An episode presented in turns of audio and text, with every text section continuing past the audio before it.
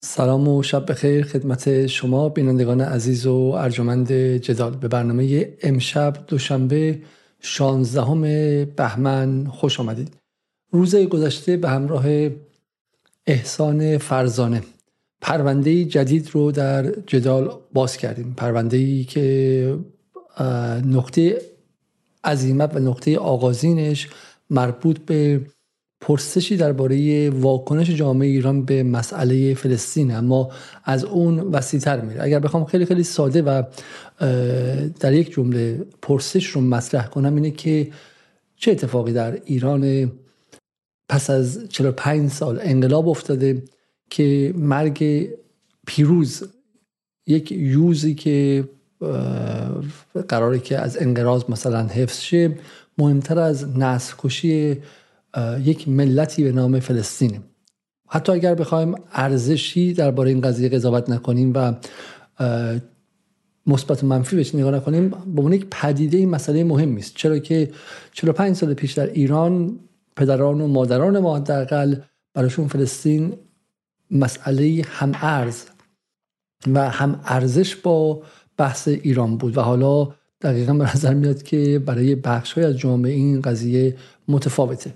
باز هم من از مخاطب جدال می‌خوام که گارد دفاعیش رو پایین بیاره و نیاد به اساس اطرافیان خودش و اینکه نه ما تو محلمون همه از فلسطین دفاع می‌کنن دوستای ما هست یا فقط گمان کنن ما داریم چیزی رو به جامعه ایران تلقیم می‌کنیم. ما از وقتی از جامعه ایران حرف می‌زنیم از اون بخش های حرف می‌زنیم که مسلما صداشون بلندتره یا به قول فلاسفه و جامعه شناسان هژمونی دارن یعنی مسلطن صداشون بیشتر به گوش می‌رسه و اون مسلما ساخته ساز و کارهایی یعنی کسانی که رسانه دارن کسانی که به شکلی محبوب ترن کسانی که هم سان و هم بسامد با ترند ها و مدهای تاریخی و روز هستند و و ما به اون که نگاه می‌کنیم خب فلسطین در فضای رسانه مجازی و عرصه عمومی ایران تا حد زیادی قایبه روز گذشته آقای فرزانه به سراغ روشنفکران عرصه عمومی یا حداقل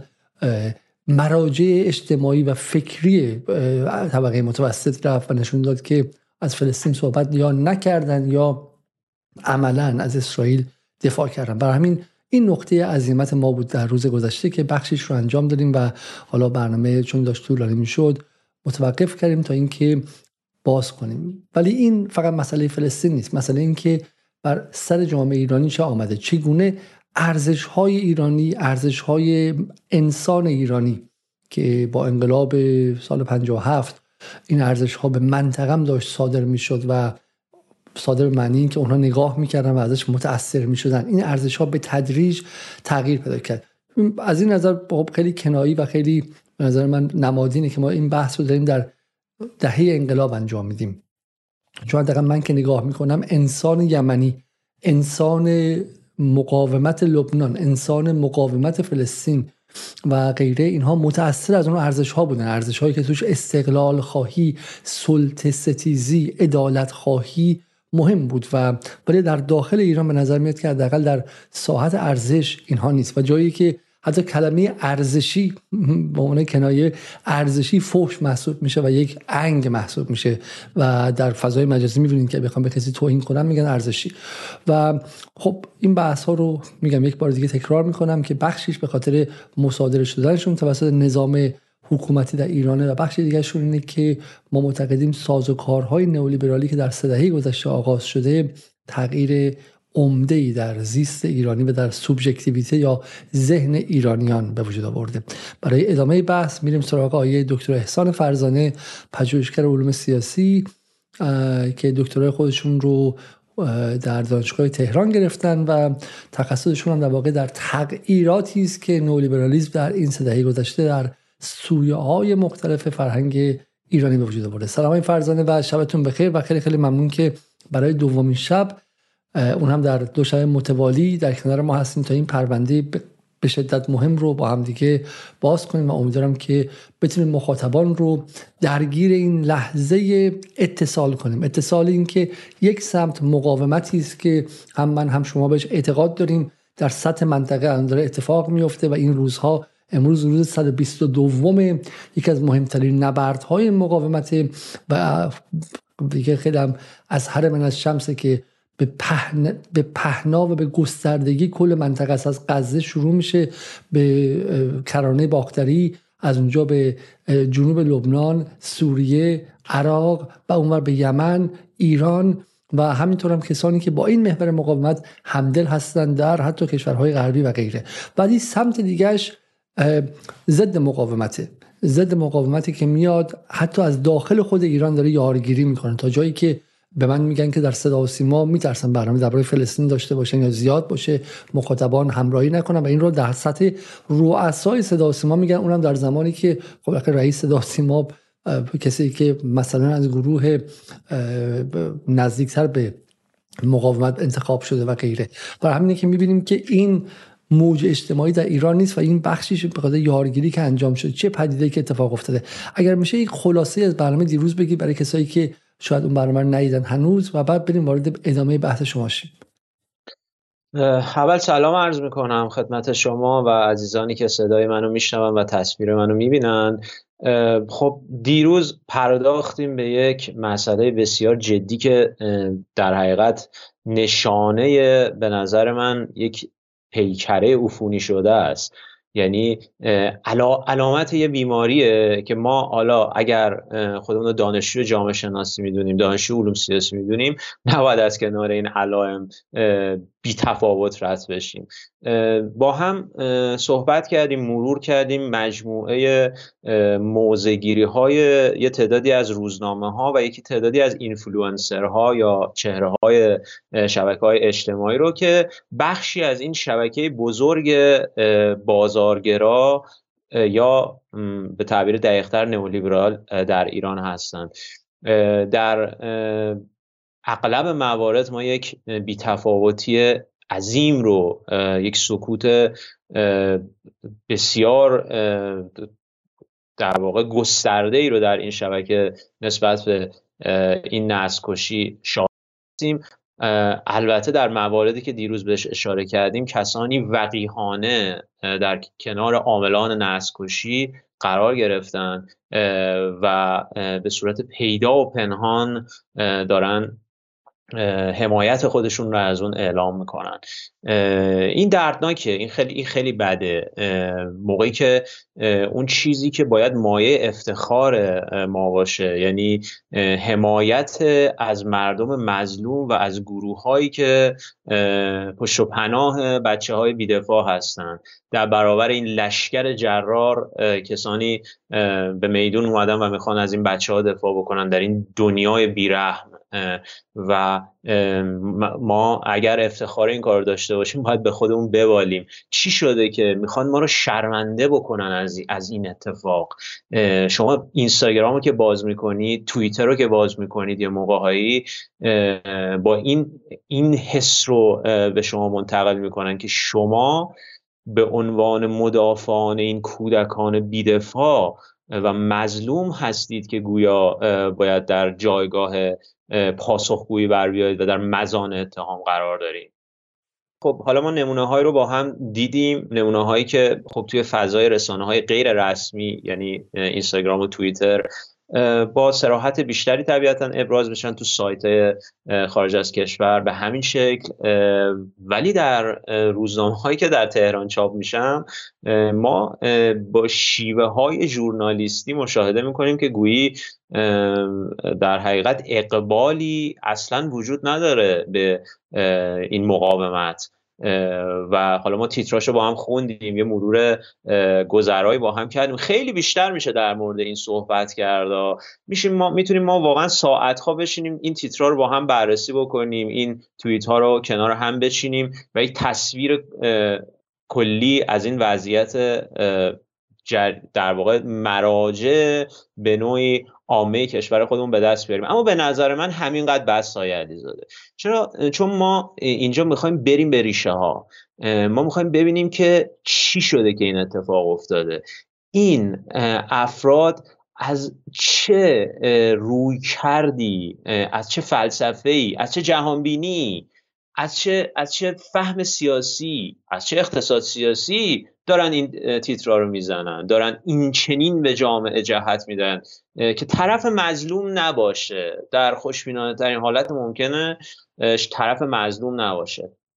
خب روزنامه سازندگی دنیای اقتصاد همیهن تجارت فردا اکو ایران سایت اکو ایران و و و یک شبکه بسیار گسترده ای از رسانه ها که همشون تا مغز و استخوان نئولیبرالی هستن. یعنی همشون یکی در میون عکس پیغمبران نئولیبرالیسم در سطح جهانی با تجلیل با ورد و با ستایش شبه مذهبی منتشر می‌کنن.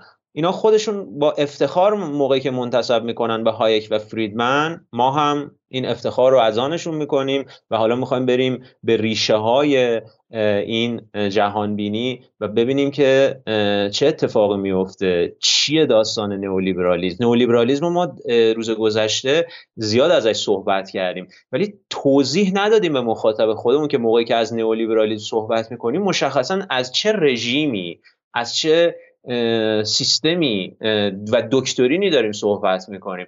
برای اینکه این مسئله رو ما شفاف بکنیم برای اینکه موزگیری خودمون رو دقیق بکنیم و بگیم که موقع که از نولیبرالی صحبت می‌کنیم چه هست و چه نیست باید هم به تاریخ برگردیم هم یه قدری جامعه شناسی رو مد نظر قرار بدیم و هم یه جاهایی هم به فلسفه بریم. نئولیبرالیزم صرفا یک مجموعی از دستورالعملهای اقتصادی نیست. اون این اون چیزیه که من اینجا براش حاضر شدم و سعی می‌کنم در این جلسه و حالا اگر توفیقی باشه در بحث بعدی به مخاطبین عزیز جدال توضیح بدم. فکر نکنید نئولیبرالیسم فقط یعنی آزادسازی قیمت بنزین. فکر نکنید فقط یعنی حسب یارانه ها نه نه اینا نیست فقط. اینها هم هست. اما خیلی مسئله. پیچیده تر و خیلی وجوه متکسرتری از اون چیزی داره که در وهله اول به نظر می‌رسه.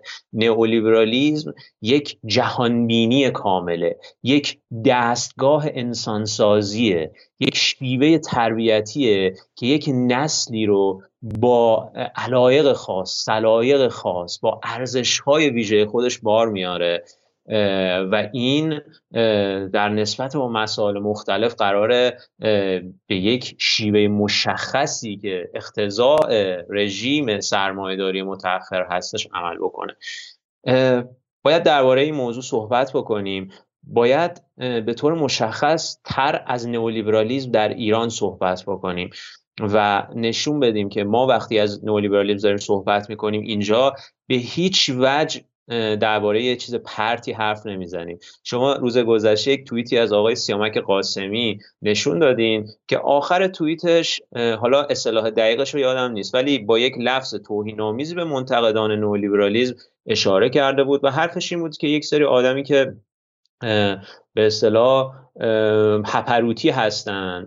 معلوم نیست دارن در مورد چی حرف می‌زنن. ما کجا؟ نئولیبرالیسم کجا؟ نئولیبرالیسم یعنی آزادی نئولیبرالیسم یعنی نمی‌دونم تولید ناخالص داخلی فلان قرن نئولیبرالیسم یعنی برج ترامپ. نئولیبرالیسم یعنی شانزالیزه. نه اینطوری نیست دوست عزیز.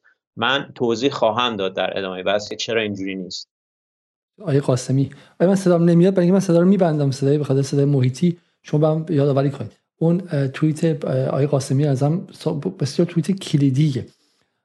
چون در واقع یکی از خصوصیات نولیبرالیسم ایرانیه و میگه که اساس نولیبرالیسم همچنان احترام به اصول لیبرالیسم است. یعنی احترام کامل به حقوق فردی و آزادی داد و تجارت و همکاری داوطلبانه میان انسانهای آزاد بینیاز به هر دستور دولتی. حالا این دروغه. یعنی اگر این قاسمی آیه قاسمی تو لندن بگه به عنوان یک فاندامنتالیست نولیبرال بهش نگاه می‌کنن. نولیبرالیست بنیادگرا. چون الان در خود غرب این قضیه بسیار استبلیش و پذیرفته شده است که نولیبرالیزم لیبرالیزم رو به خطر انداخته. نولیبرالیزم در خود غرب دموکراسی لیبرال رو به خطر انداخته و این برای بحث خیلی خیلی شناخته شده. نولیبرالیزم علیه لیبرالیسم حالا من میگم اینکه حالشون متفکر نیستن و چیزا ولی ولی جمله بعدی جمله خیلی مهمیه. چون ایدئولوژی اتفاقا همیشه در اون جاهایی حرف می‌زنه که همه با همدیگه توش مشترکیم. از آدم تو خیابون تو صف نونوایی گرفته تا استاد دانشگاه. و برای همین میگیم که ایدولوژی یعنی, یعنی باور عام دروغین کاذب باور عام دروغین همه شمول. میگی برای پخمه به اقتصاد ایران که دولت ها تا اتاق خواب آدم ها هم نظر دارن میگن نئولیبرال. اینو همه قبول دارن. میگن آقا ایران که اقتصادش نئولیبرال نیستش. تو همین جدال هم تو همین کامنت ها با اینها بودش. به اقتصاد ایران میگن نئولیبرال خب؟ ما به شما نشون میدیم که نئولیبرال گفتیم اینو بارها که آقا خصوصیت اصلی نئولیبرال یعنی حرکت به سمت از ساعت اقتصادی. رفتن به سمت سرمایه‌داری مالی. این یعنی تفوق گرفتن سرمایه‌داری مالی بر سرمایه‌داری صنعتی. یعنی بانک آینده. بانک توسعه تصمیم بگیره که الان تو ایران کدوم سکتورهای صنعت فعال باشن کدوم ورشکسته در نهایت اونه که باید وام بده اونه که باید تحصیل اعتبارات بده باید تسهیلات بده و غیره. سرمایه‌داری با همه سرمایه‌داری صنعتی هم باقی میمونه. تو انگلیس و آمریکا موندن ولی سرمایه‌داری بانکی رئیسشونه. این نکته اول اینه. و دومیش اینه که به شکلی ارزان سازی نیروی کاره. تا حد امکان. ارزان سازی و بی سازی نیروی کاره. چرا نیروی کار در دهه حداقل 1945 به بعد از بعد از بعد از جنگ جهانی دوم نیروی کار قوی شد قدرت گرفت و زورش زیاد شد.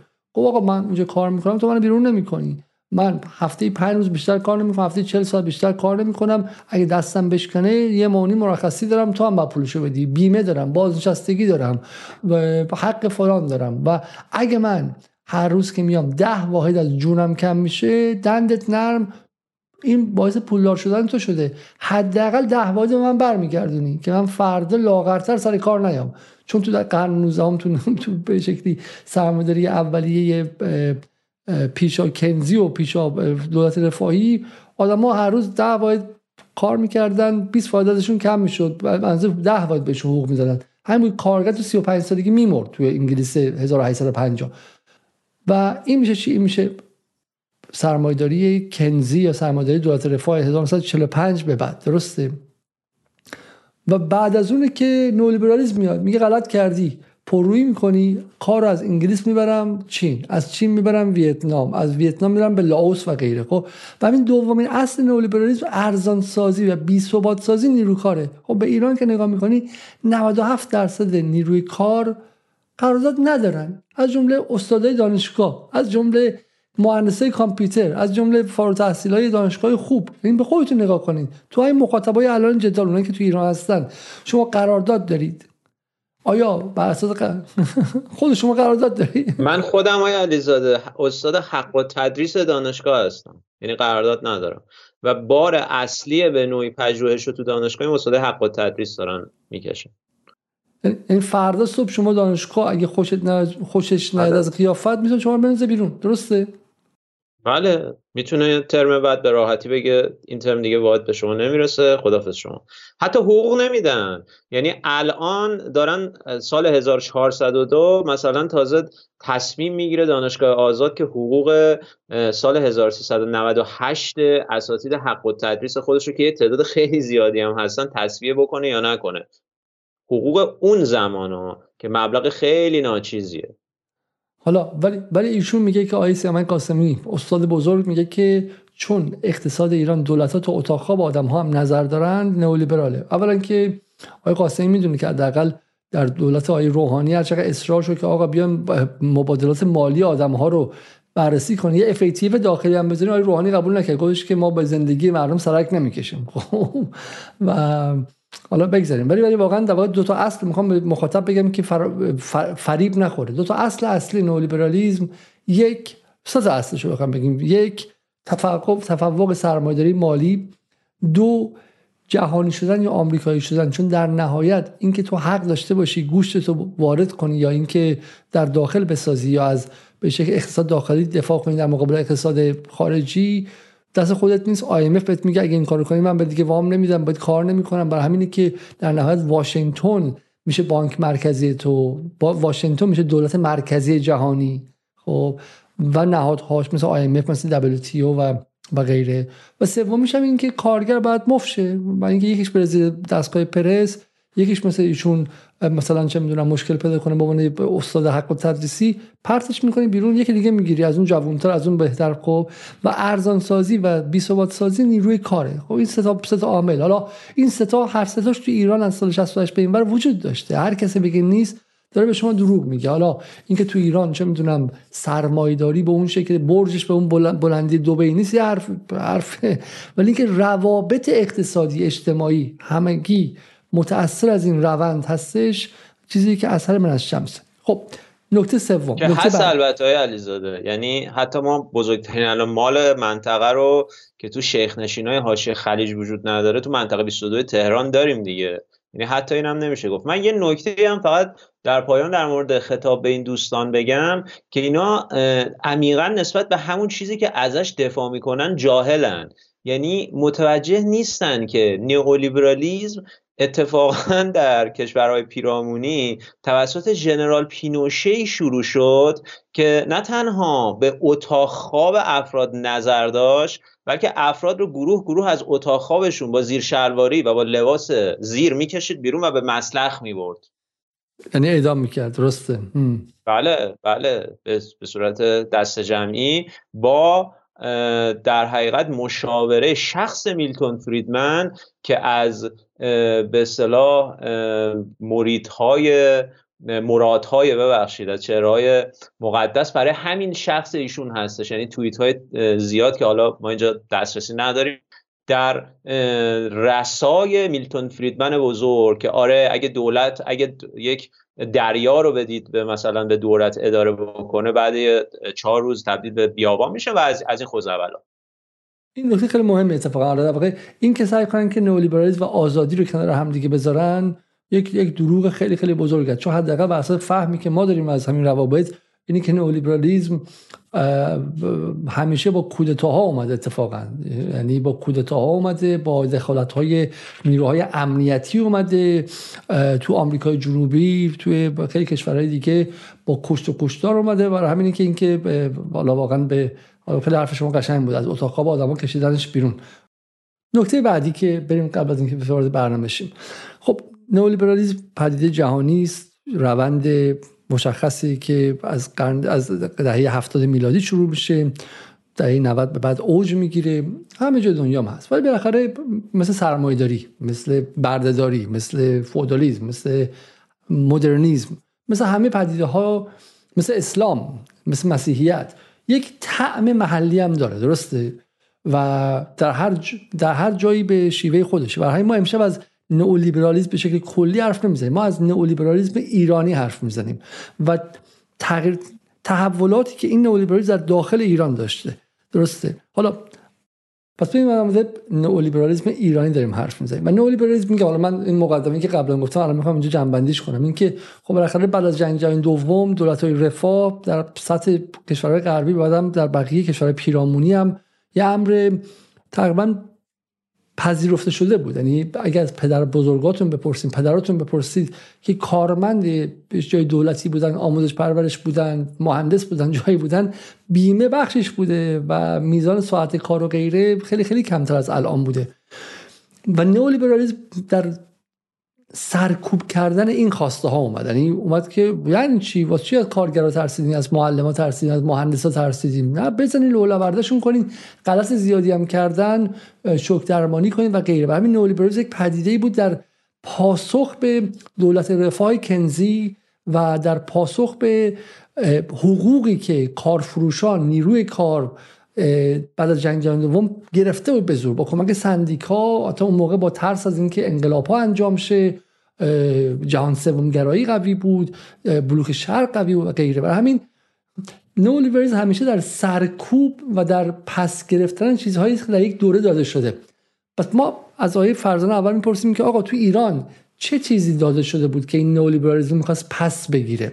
و همین من می‌خوام بحث ما اینه. این نولیبرالیسم نئولیبرالیسم ایرانی چه خصوصیتی داره؟ چه خصوصیاتی داره؟ بعد هم در تضاد با چه چیزی شکل می‌گیره؟ فقط به مخاطب من این توضیح بدم که همه اینها برای اینکه بعد ما برسیم به این پرسش که چگونه این نئولیبرالیسم جامعه ایران رو به اینجا میرسونه که برای یوز و ورزشگاه لباس سیاه عزا کنه و واسه نسل کشی فلسطینی ها ککش هم نگزه. بفرمایید. دقیقا. ببینید خیلی نقطه شروع درخشانی بود که شما به این ترتیب آغاز کردید ببینید نئولیبرالیسم ایرانی هم مثل بقیه اشکال نئولیبرالیسم یک در در حقیقت مقابله با دولت رفاه شکل گرفت. در ایران در دهه های 1350 یعنی قبل از انقلاب و پس از انقلاب و در نیمه اول دهه 60 ما به شکلی البته به شکل بومی سازی شدهش شاهد شکلی به نوعی دولت رفاه در ایران بودیم. البته خب این دولت رفاه بعد از انقلاب اسلامی سویه های ادالت خواهانه تری هم پیدا کرد. خب ببینید دولت های ایران در زمان انقلاب و جنگ عموم دولت های بعد از انقلاب تا قبل از سال 1368 یعنی قبل از دولت های هاشمی رفسنجانی ببینید اینا عبایی از مداخله در اقتصاد و اتخاذ تدابیری به نفع حالا آنچه در ادبیات اون زمان مستضعفین خوانده می شدن نداشتن. این چند تا دلیل داشت. یکی از دلایلش همون موردی بود که شما تاکید کردین یعنی مسئله دولت رفاه که خب یک الگوی جهان شمولی بود بر پایه آرای جان مینارد کنز که در اون زمان اعتبار جهانی داشت. اما دلایل دیگه هم داشت که من می‌خوام فهرستوار بهش اشاره بکنم. یک اصلا خود دیدگاه های شخص رهبر انقلاب یعنی شخص امام خمینی و حلقه ای از نزدیکان ایشون خصوصا مثل آقای بهشتی که اینها با هیچ مترو معیاری دیدگاهاشون با دیدگاه های لیبرالی و با دولت حداقل و با خودانگیختگی بازار سازگاری نداشت. این یک. دو ببینید توی ایران در سالهای قبل از انقلاب چون سرمایهداران سرمایهداران بزرگ غالبا از گروه های وابسته به دربار بودن و ایالات متحده آمریکا به عنوان سردمدار سرمایهداری جهانی این خب پشتیبان اصلی رژیم شاه بود عامل کودتای 28 مرداد بود و مؤسس سازمان ساواکی بود که در کمیته مشترک ضد خرابکاری داشت. همین انقلابیون رو رنده می‌کرد اصطلاحا. و خب ببین در اون زمان انقلابیون ایران چاره ای جز مرزبندی با سرمایه داری نداشتن. ولو به صورت لفاظانه و پوپولیستی ها نه لزوما حالا خیلی به صورت رادیکال. ولی این در فضای جبهه انقلاب در اون زمان عمومی هستش مسئله بعدی وقوع جنگ هستش. ببینید جنگ در همه جای دنیا باعث یک سطح بالایی از تمرکز گرایی و برنامه ریزی اقتصادی و مداخله فزاینده دولت در اقتصاد میشه. بالاخره باید بسیج عمومی ایجاد بشه و نمیشه سرنوشت این رزمندگانی که در جبهه ها دارن میجنگن رو سرنوشت خانواده هاشون و زن و بچهشون رو دولت بیاد به مکانیزم های کوروکر بازار بسپره در همون انگلستانی که شما تشریف دارین در زمان جنگ جهانی دوم کپون می‌دادن. کپون می‌دادن. یکی از کشورهایی که مهد سرمایه داری و از قضا مهد نئولیبرالیسم هم هست. خب عامل بعدی ای که در مورد ایران اهمیت داره وجود یک سنت چپ از ابتدای روی کار اومدن پهلوی دوم و مرز بزرگی طولانی که ایران با بزرگترین کشور سوسیالیستی جهان یعنی اتحاد جماهیر شوروی داشت. خب ببینید همه این عوامل با هم باعث شده بود که ما یک دولت اصطلاحا مداخله گرا در اقتصاد داشته باشیم. برای مثال حالا من چند تا مثال می‌زنم برای تقریب به ذهن دوستان. متوسط یارانه های تولیدی نسبت به کل یارانه های پرداختی از 13 ممیز 7 دهم درصد در سالهای قبل از انقلاب به 25 ممیز دو دهم درصد بعد از انقلاب رسید. یعنی تقریبا تقریبا دو برابر شد. و ببینید در سال 1359 شورای انقلاب لایحه تقسیم و احیای عراضی رو به تصویب رسون که یک جور به اصطلاح اصلاحات ارزی رادیکالتر از آنچه در زمان شاه اتفاق افتاده بود بود. اینا اینا چیزایی که تاریخ ناگفته و ناخوانده انقلاب هستش ضرورت داره تو برنامه شما در مورد اینا صحبت بشه. هیئت های هفت نفره تشکیل شد بعد از مصوبه شورای نگهبان که موظف به واگذاری زمین های مصادره شده به کشاورزان بودن به کشاورزان فقیر بودن. و بر طبق آمار تا سال 1360 فقط حدود یک میلیون هکتار زمین به زارعین واگذار شد. خب الان یه تغییر رژیم مالکیت دیگه نه؟ و همچنین ببینید سیاست استخدام رسمی و مادام العمر به اصطلاح نیروی کار و عرض شود که تضمین تامین اجتماعی اینها به جد توسط دولت های اون زمان دنبال می‌شد. بله اینا اینا خیلی نمونه های مهمی هستش. در واقع اسنادی هستش که می‌تونه فضای اون موقع دولت و مجلس و مسئولین رده بالای نظام رو نشون بده. هیچ عبایی نداشتن واقعا مسئولین جمهوری اسلامی در اون زمان که خودشون رو حامی کارگران با صدای بلند اعلام بکنن. در فرایند ملی کردن ها خب بعد از انقلاب به جد دنبال می‌شد. و یک بخشش خب مصادره به اصطلاح اموال سرمایهداران فراری بود. ولی یک بخشش همون اموال و دارایی هایی بودش که مثل, مثل مثلا بانک ها مثل شرکت های بیمه مثل عرض شود که مخابرات و غیره. صنایع بزرگ اینها باز هم به تصویب شورای انقلاب اینا و بعدتر بر اساس اصل 44 قانون اساسی جمهوری اسلامی ایران باید تحت مالکیت دولت و به نوعی از آن به اصطلاح مردم می بودن. چون دولت نماینده بخش عمومی هستش دیگه. خب در فرایند ملی کردن های علیزاده سهم دولت در صنایع از 39 ممیز 5 دهم درصد به 70 ممیز 7 دهم درصد می‌رسه خب این این اون سیستمی هستش که نئولیبرالیسم ایرانی مستمرا بهش غیریت سازی می‌کنه و در حال فحاشی شبانه روزی در ارگانهاش در نشریاتش و در ارشاد که سخنرانی ها و محفل های خودشون بهش هستن. ببینید یک مانیفستی داره حزب جمهوری اسلامی به نام موازه ما. فقط قبلش فقط قبلش من یه یه کوچیک اینجا بگم. این خیلی نکته مهمی اینجا. صنایع بزرگ ملی میشه. دولت لوایح سیاست اقتصادی و صنایع ملی رو تسلیم شورای انقلاب کرد. میایم اینجا. خدمات بهداشتی و درمانی رایگان می شود وزیر بهداشت. فهرست کارخانه های ملی شده کشور.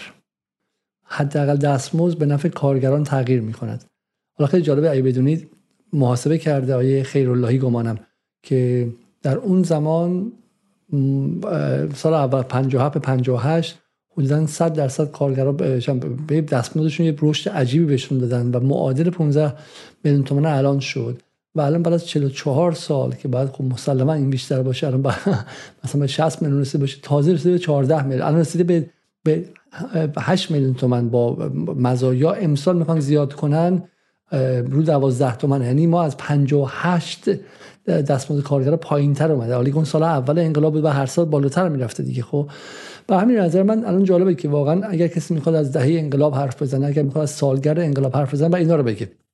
نه مسائل دیگه. و در واقع در روایت رسمی اینها هیچ جایی نداره. این انقلابی است که من جدال علی علیزاده بهش معتقدم در جدال بهش معتقدیم. سعی می‌کنیم که بگیم آقا انقلاب. و این خیلی عجیبه که حالا اون در روایت اون بی بی سی و اینها نقد می‌کنن که کسانی که همراه با شخص امام خمینی از پله های هواپیما پایین اومدن توی تصویر هی سانسور شدن و یا مثلا نقششون کم رنگ شده یا غیره تو دعوای جناحی هم اصلاح طلبا میگن فلان آدمی که به ما نزدیک بود هست شده. اما هیچ کدوم از جناحین به حذف این بخش ها از تاریخ انقلاب اشاره نمی‌کنن چون به نفعشون نیست. نه اصلاح طلبش نه اصولگراش. به حذف این که آقا بالاخره اگر انقلابی بود الان که نگاه می‌کنین فکر می‌کنین که تو کتاب تاریخش هم همینه توی سریال سرزمین مادری هم همینه. انگار مثلا مردم فقط می‌گفتن که آ ما دیگه داریم برای روحانیت دلمون پر می‌کشه. خب فقط و فقط می‌خوایم روحانیت بیاد و غیره. هیچ چیز اقتصاد سیاسی که همراه با انقلاب اومد نمیگن. هیچ چیزی خب. در حالی که این انقلاب اصلا براش طبیعی بود که آقا خب انقلاب کردیم حالا باید چیکار کنیم؟ با خب عدالت برقرار کنیم دیگه. عدالت و اینکه بعد دست مردم بیاد کاملا طبیعی. و حالا ببینید الان سر حداقل دستمزد همین الان بهمن ما در بهمن و اسفند. ببین کارگران ایران چه مشقتی خواهند کشید برای اینکه مثلا یک میلیون حقوقشون رو بیشتر کنن که مثلا از 150 دلار برسه به یعنی حداقل بخشی از تورمی که سال گذشته داشتن رو بخوان جبران کنن. یا مثلا مسئله خیلی اصلی مسئله خیلی خیلی اصلی. الان شما نگاه میگن که آیه هیچ کدوم از آدم های هیچ کدوم از آدم های رادیکال در ایران من با آقای احمدی نژاد هم صحبت کردم که مسئول خصوصی کردن بانک ها خود شخص آقای احمدی نژاده خب. که حالا میگه من به اون شکل نمی‌دونستم و غیره خب. مسئول مستقیمشه خب. عجیب ترین کاری که در ایران انجام شد بزرگترین قارت تاریخ ایران. خب بزرگترین قارت داخلی. حالا خارجی ها که بله ابعادش متفاوته بله تحریم هم نوعی قارت انگلیسی هم قارت کردن روس تزار هم قارت کرد. ولی در داخلمون این بانک خصوصی که یه فقطش فقط بانک آینده بود که حالا 120 همت اون موقع فقط پولی بود که به خودش تسهیلات داد که بره باهاش ایران مال بسازه و تورم و تزریق بکش و یکیشه خب. در حالی که اولین کاری که انقلاب کرد بانک خصوصی ملی شد. تموم شد. بانک مال مردمه. بانک مال مردمه. جایی که بانک دست ثروتمندان باشه عدالت هرگز وجود نخواهد داشت. یک حکمرانی ملی نخواهد بود. دو برای همین توپ و تانک و فشفشه و مقاومت و بچه هایی که از طبقات محروم این کشور اومدن و توی جنگ با عراق و بعدم توی سوریه و امروز هم توی لبنان و ده جای دیگه شهید شدن از بچه های مردم که بچه هاشون ملی کردن که این کشور مستقل شما کندین ولی ثروتش رو دست بانک به واسطه بانک های خصوصی به اولیگارشی منتقل کردین که هیچ گونه ارق ملی ندارن. فردان که اوضاع اینجا خراب شه میرن ادهشون کانادا اونایی که مذهبی هم میرن دبی میرن عمان میرن جایی که حالا چه می‌دونم بتونن با چادر رو با روسری هم باشن. فرقی بینشون نیستش. دزد با روسری دزد با کروات یکی هم خب؟ ولی ارقی به این کشور ندارن که روی خون 230 هزار تا بچه اومد که خانوادهایی که بچه هاشون رو ملی کردن. گفتن برای همه. برای همه. اینا بچه‌هاشون رو خصوصی می‌کنن. میگن فقط برای ما برن درس بخونن تو بهترین دانشگاه و غیره. تا زمانی که بانک تو ایران خصوصیه مطمئن باشین که هر کسی به شما از عدالت میگه یک شارلاتان بیشتر نیستش. این رو از من بشمارید. هر کم خواستیم بهم بگید بگید که من نفوذی هم کمونیست مسلمانم و غیره. همش همش ممکنه باشم خب. ولی تا زمانی که بانک در ایران خصوصیه عدالت به وجود نخواهد اومد سرمایه‌داری ملی هم به وجود نخواهد اومد. سرمایه‌داری فقط قارتی خواهد بود. و پاش توی خارج از مرزهای ایران خواهد بود. برای همینه که در انقلاب اولین کار ملی کردن بانک بود. آیه فرزانه. بله.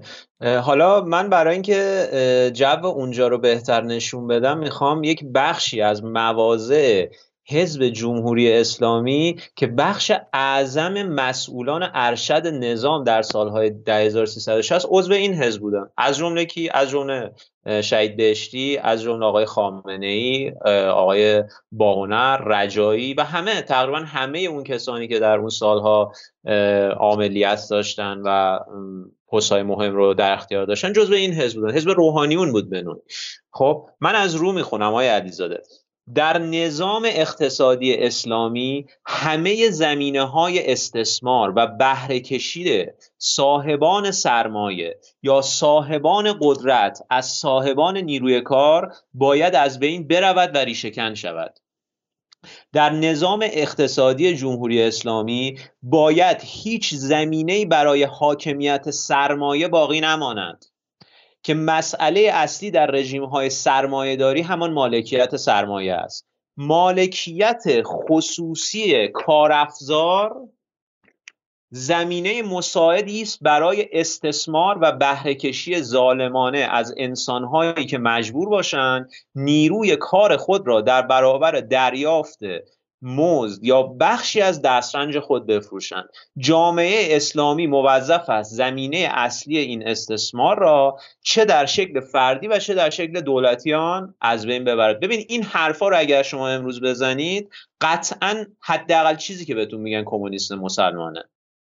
اینو اینو کی داره میگه؟ اینو داره شهید بهشتی میگه.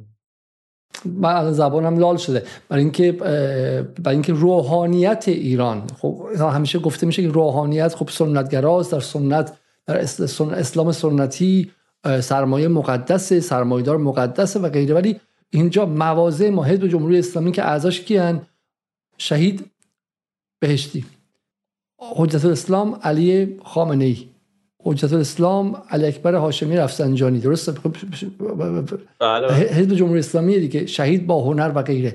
داره میگه که مالکیت خصوصی کار افزار یعنی ابزار کار کار افزار. یعنی اگه دستگاه پرس هم داشته باشی که داری باش کار می‌کنی و اون کارخونه مال تو باشه افزار پرسش هم مال تو باشه و من برای من کارگر نداشته باشم این رو مجبورشم که توسط تو استخدام و استثمار شم این خلاف اسلامه. این باور نکردنی. اینو حزب جمهوری اسلامی میگه سال 57 58 درسته؟ بله بله. بله. باور نکردنی برای ما برای ما ماهی هایی هستیم هست که در اقیانوس نئولیبرالیسم هستیم. می‌دونی چی میگم؟ یعنی ما انقدر الان این نئولیبرالیسم ما رو بلعیده که اصلا این حرفا انگار انگار به زبون یعجوج و معجوج انگار اصلا از یک سیاره دیگه ای داره در گوش ما تنین انداز میشه. در حالی که حرفای بنیانگذار گذاران همون نظامی هستش که ما الان داریم در اون زندگی می‌کنیم. خب حالا این طرز تلقی های علیزاده از طریق شهید بهشتی و همفکران ایشون در خبرگان قانون اساسی خب به قانون اساسی جمهوری اسلامی ایران هم به اصطلاح منتقل میشه و تبدیل به اصول بخشی از اصول قانون اساسی ما میشه. مطابق اصل چهل و سوم قانون اساسی خوراک دولت موظف خوراک پوشاک مسکن مسکن امکانات لازم برای تشکیل خانواده و همینطور آموزش و درمان همه شهروندان رو تعمین بکنه و وضعیت اشتغال کامل. شما بهتر از من می‌دونید معنای وضعیت اشتغال کامل چیه از چه دکترینی عفظ شده. این در قانون اساسی جمهوری اسلامی ایران اومده. بر اساس اصل 44 قانون اساسی جمهوری اسلامی تمام صنایع استراتژیک استراتژیک و مادر مثل بانک ها مثل بیمه ها مثل شبکه های آبرسانی مثل صدها مثل عرض شود که پست و تلگراف و تلفن راه آهن کشتیرانی و حتی همینطور بازرگانی خارجی دولتی هستش. و بخش خصوصی تنها می‌تونه به عنوان مکمل بخش دولتی فعالیت بکنه. خب ببین این الگوی این چند چند نکته خیلی خیلی مهم اینجاست. به ویژه اینکه من از خود شما بخوام که این زحمت رو بکشید از دوستان دیگه می‌خوام که بیان. برای اینکه برای اینکه واقعا من توی برنامه با قنی نجات این قانون اساسی دست گرفتم به عنوان چیزی که سند قرارداد اجتماعی ما مردم و حاکمان دیگه درست سوشال کنترکت ماست دیگه. قرار گرفتم و از و, خون به خاطر صدها هزار انسان به خاطر این به شهادت رسیدن. حالا اصلاح طلب دوره ما که جوان بودیم در دهه 70 می‌گفتن که اصل 27 راهپیمایی غیره که اونام همشون مقدسه هیچ کمشون نیست. و بخش آزادی هم بالاخره جای خودش داره هیچ کس مقابلش نیستش. ولی هیچ از این اصل 43 مثلا حرف نزد. و چیز خیلی دردناک این بودای فرزانه که در واقع قصه امشای ما اینه. که من دارم میگم که اصل 43 ای مردم ای جوانان ایرانی که اغلبتون بدون کاری درسته نیتین دیگه درسته؟ یعنی نه کار دارید نه در آموزش هستید نه هیچ یعنی از هیچ جا.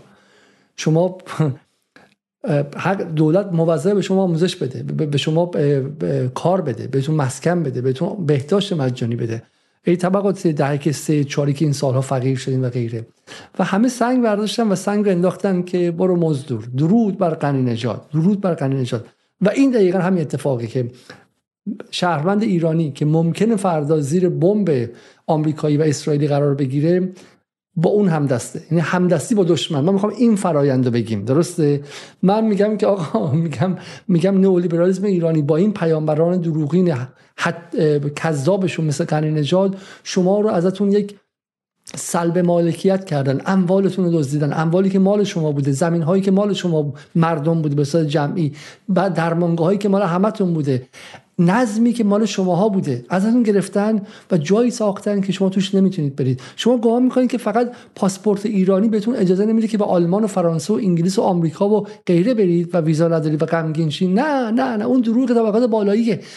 اغلب مردم ایران و اکثریت مردم ایران پاسپورت ورود به 95 درصد رستوران ها هتل ها مراکز تفریحی خود ایران رو هم ندارن چون مال پولدار هاست در ایران جامعه طبقاتی باز تولید شده خب که اگر زمان شاه می‌گفتن که سگ و ایرانی و این زمان انگلیسی ها که تو مثلا چه اهواز بودن توی آبادان بودن سگ و ایرانی حق ورود ندارن الان بدون نوشتن اون ولی من تو آدم معمولی که توان مالی نداره وجود نداره. من میگم که اینها مانعشون شدن و سنگ رو به ماها می‌ذارن. این فرایند ایدولوژی که ما می‌خوام امشب دربارش صحبت کنیم که چگونه میشه نولیبرالیسم از قربانیانش برای خودش همدست می‌سازه درسته؟ بله بله همینطوره دقیقا همینطوره. خب بریم سراغ بخش بعدی های بله حالا آیل زاده من می‌خواستم این رو تاکید بکنم که ببینید بازخانی دهه 1360 به نظر من یک امر بسیار اساسی هستش برای همه ما. همه مایی که در حقیقت بالاخره باید خودمون رو فهم بکنیم دیگه. می‌خوایم مناسبات خودمون وضعیتی که خودمون درش قرار گرفتیم و بفهمیم. من واقعا از همه دوستانی که صدای منو میشنن تصویر منو می‌بینن استدعا می‌کنم که دهه 1360 رو برم بخونن.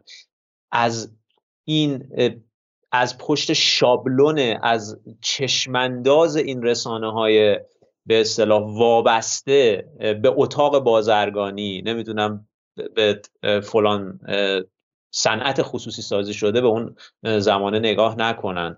برن هیچ رسانه ای جز کتاب الان به نظر من در وضعیت ما قابل اعتماد نیستش.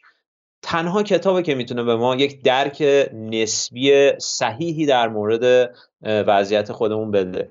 من از دعوت می‌کنم. حالا ما اینجا یک اشاره هایی می‌کنیم یه بحثی رو مطرح می‌کنیم. ولی به صلاح تمرکز کردن بر اونها خیلی اساسی. ببینید تو دهه 1003 اینم بگم آقای علیزاده. پس تاریخ ما رو الان من این جمله رو بگم. پس شما داری معتقدی که تاریخ ما رو هم شما تاریخ از دهه 60 نداریم. چشماتون یه لحظه ببندین. همه مخاطبان چشما رو ببندید. خب اتفاق نمیافته. سه ثانیه. اصلا از دهه 60 چی به یاد میاری؟ جنگ احتمالاً دیگه. درست جنگ. کپون صفای طولانی و دوره سیاه برای خیلی خب در حالی که در حالی که دهه 60 دوره که شکوف مهمترین جهش توسعه انسانی در تاریخ ایران اتفاق افتاده. مهمترین بله جهش توسعه انسانی تاریخ ایران اتفاق افتاده. مرگ و میر کودکان از 110 به ده رسیده و این بلندترین قدم انسان در تاریخ جهانه برای برای عادلانه کردن زیست. یعنی از سال 58 که جنگ داخلی بوده. کردستان شروع بوده. ترکمن صحرا شروع بوده. بلوچستان شروع بوده. خوزستان شروع بوده. تا 59 که صدام به ایران حمله می‌کنه. ایران میره زیر جنگ. بعد دعوای داخلی هم بوده. نفت ایران به شکلی فروشش مثلا قرار بوده کمتر شه. تحریم آمریکا وارد میشه. بحث گروگانگیری هست و غیره. همه این بعد اقتصاد ایران رو نابود کنه. به رغم همه اینها از سال 58 تا سال 68 که آقای خمینی سرشو می‌ذاره در روی بالش و فوت می‌کنه. تو این بازه ده ساله تو ایران اتفاقی میفته که معادل بیشتر از سریعتر از انقلاب کوباس از انقلاب روسیه سریعتر سواد سواد آموزی تا حد زیادی بی سوادی رو ریشه کم می‌کنه. الان 4 میلیون بی سواد داریم. مرگ و میر کودکان فقیر به شدت کم میشه. واسه جهاد سازندگی و به شکلی توزیع بهداشت ارزان در همه روستاها الان در تهران بیمارستانه داره که در بیورلی هیلز کالیفرنیا وجود نداره در لس آنجلس و در لندن اصلا خوابش رو ببینیم. بیمارستان با اون عظمت بعد یه بخشی عمده از ایران که دون درمونگاه هم نداره. در واقع توزیع ناعادلانه دوباره و تمرکزش در جاهای خاص به واسطه سرمایه و بعد سکوتش در جاهای دیگه. و بعد همینطور همینطور چیزهای دیگه. یعنی تقسیم 52 درصد جامعه ایران هر آخر هر ماه دستشون میلرزه که صابخونه در خونهشون میاد چون صاحب خونه نیستن و هیچ گونه رنت کنترل یا کنترلی بر قیمت بر قیمت بازار بازار اجاره مثلا وجود نداره و غیره. در واقع اون مسیر اون ده سال شما اگر ببینی و بشناسی بعد نگاه می‌کنی به الان فکر می‌کنی که چی شد؟ چی شد؟ این انقلاب کی اتفاق افتاد و کی دزدیده شد؟ و آقای فرزانه جمله خیلی قشنگ گفت. گفت برای اینکه تاریخ ما رو اتاق بازرگانی می‌نویسه. تاریخ ما رو بله. اتاق بازرگانی می نویسه بقیه‌ش هم بی بی سی می نویسه خب بی بی سی در خارج ایران اینترنشنال با شکل مسخره مسکه کیوان عباسی و دلقک های مناتو از یک سمت و اتاق بازرگانی و تیم قوچانی و غیره تاریخ ما رو در ایران می نویسن و همین میشه که همین میشه. من می‌خوام برگردم شما رو به اینجا. همین میشه که وقتی که نگاه می‌کنه همه صفحه اول مهرنامه ها و تجارت فردا و غیره دنیای اقتصاد و غیره اعلام شرمساری از اینه که ما چه جنایتی کردیم. این والله آلمان نازی از هولوکاست اینقدر شرم نداره که اینها از اینکه ما چهار تا از پولدارایی که به زمان شاه با رانت و دزدی زمان شاه پولدار شده بودن را اموالشون مصادره کردیم. چنان شرم شرمساری شرمساری تزریق کردن در این سالها به بدنه جامعه که ما انقدر کثیف بودیم که بزرگانی مثل حجبر یزدانی القانیان ثابت پاسال خیامی رو این مردان تاریخ رو خب این ادیسون های تاریخ رو اینا رو ما مصادره کردیم. اموالشون رو برای همینه که هرچی هم می‌کشیم کارمای اینه. خدا داره ما رو مثلا عذاب علیم بله. بر ما نازل کرده. خب. و سریالی که مثلا آیا علیزاده فیلم های سینمایی که ساخته میشه حالا من خیلی هم دنبال نمی‌کنم اینا رو ولی مثلا فیلم نهنگ انبر رو همین رضا بازی کرده. و این حالا حسام نواف نواف صفوی ببین تصویر کلی که در رسانه در فیلم ها در صنعت سرگرمی خود جمهوری اسلامی داره در مورد دهه ساخته میشه.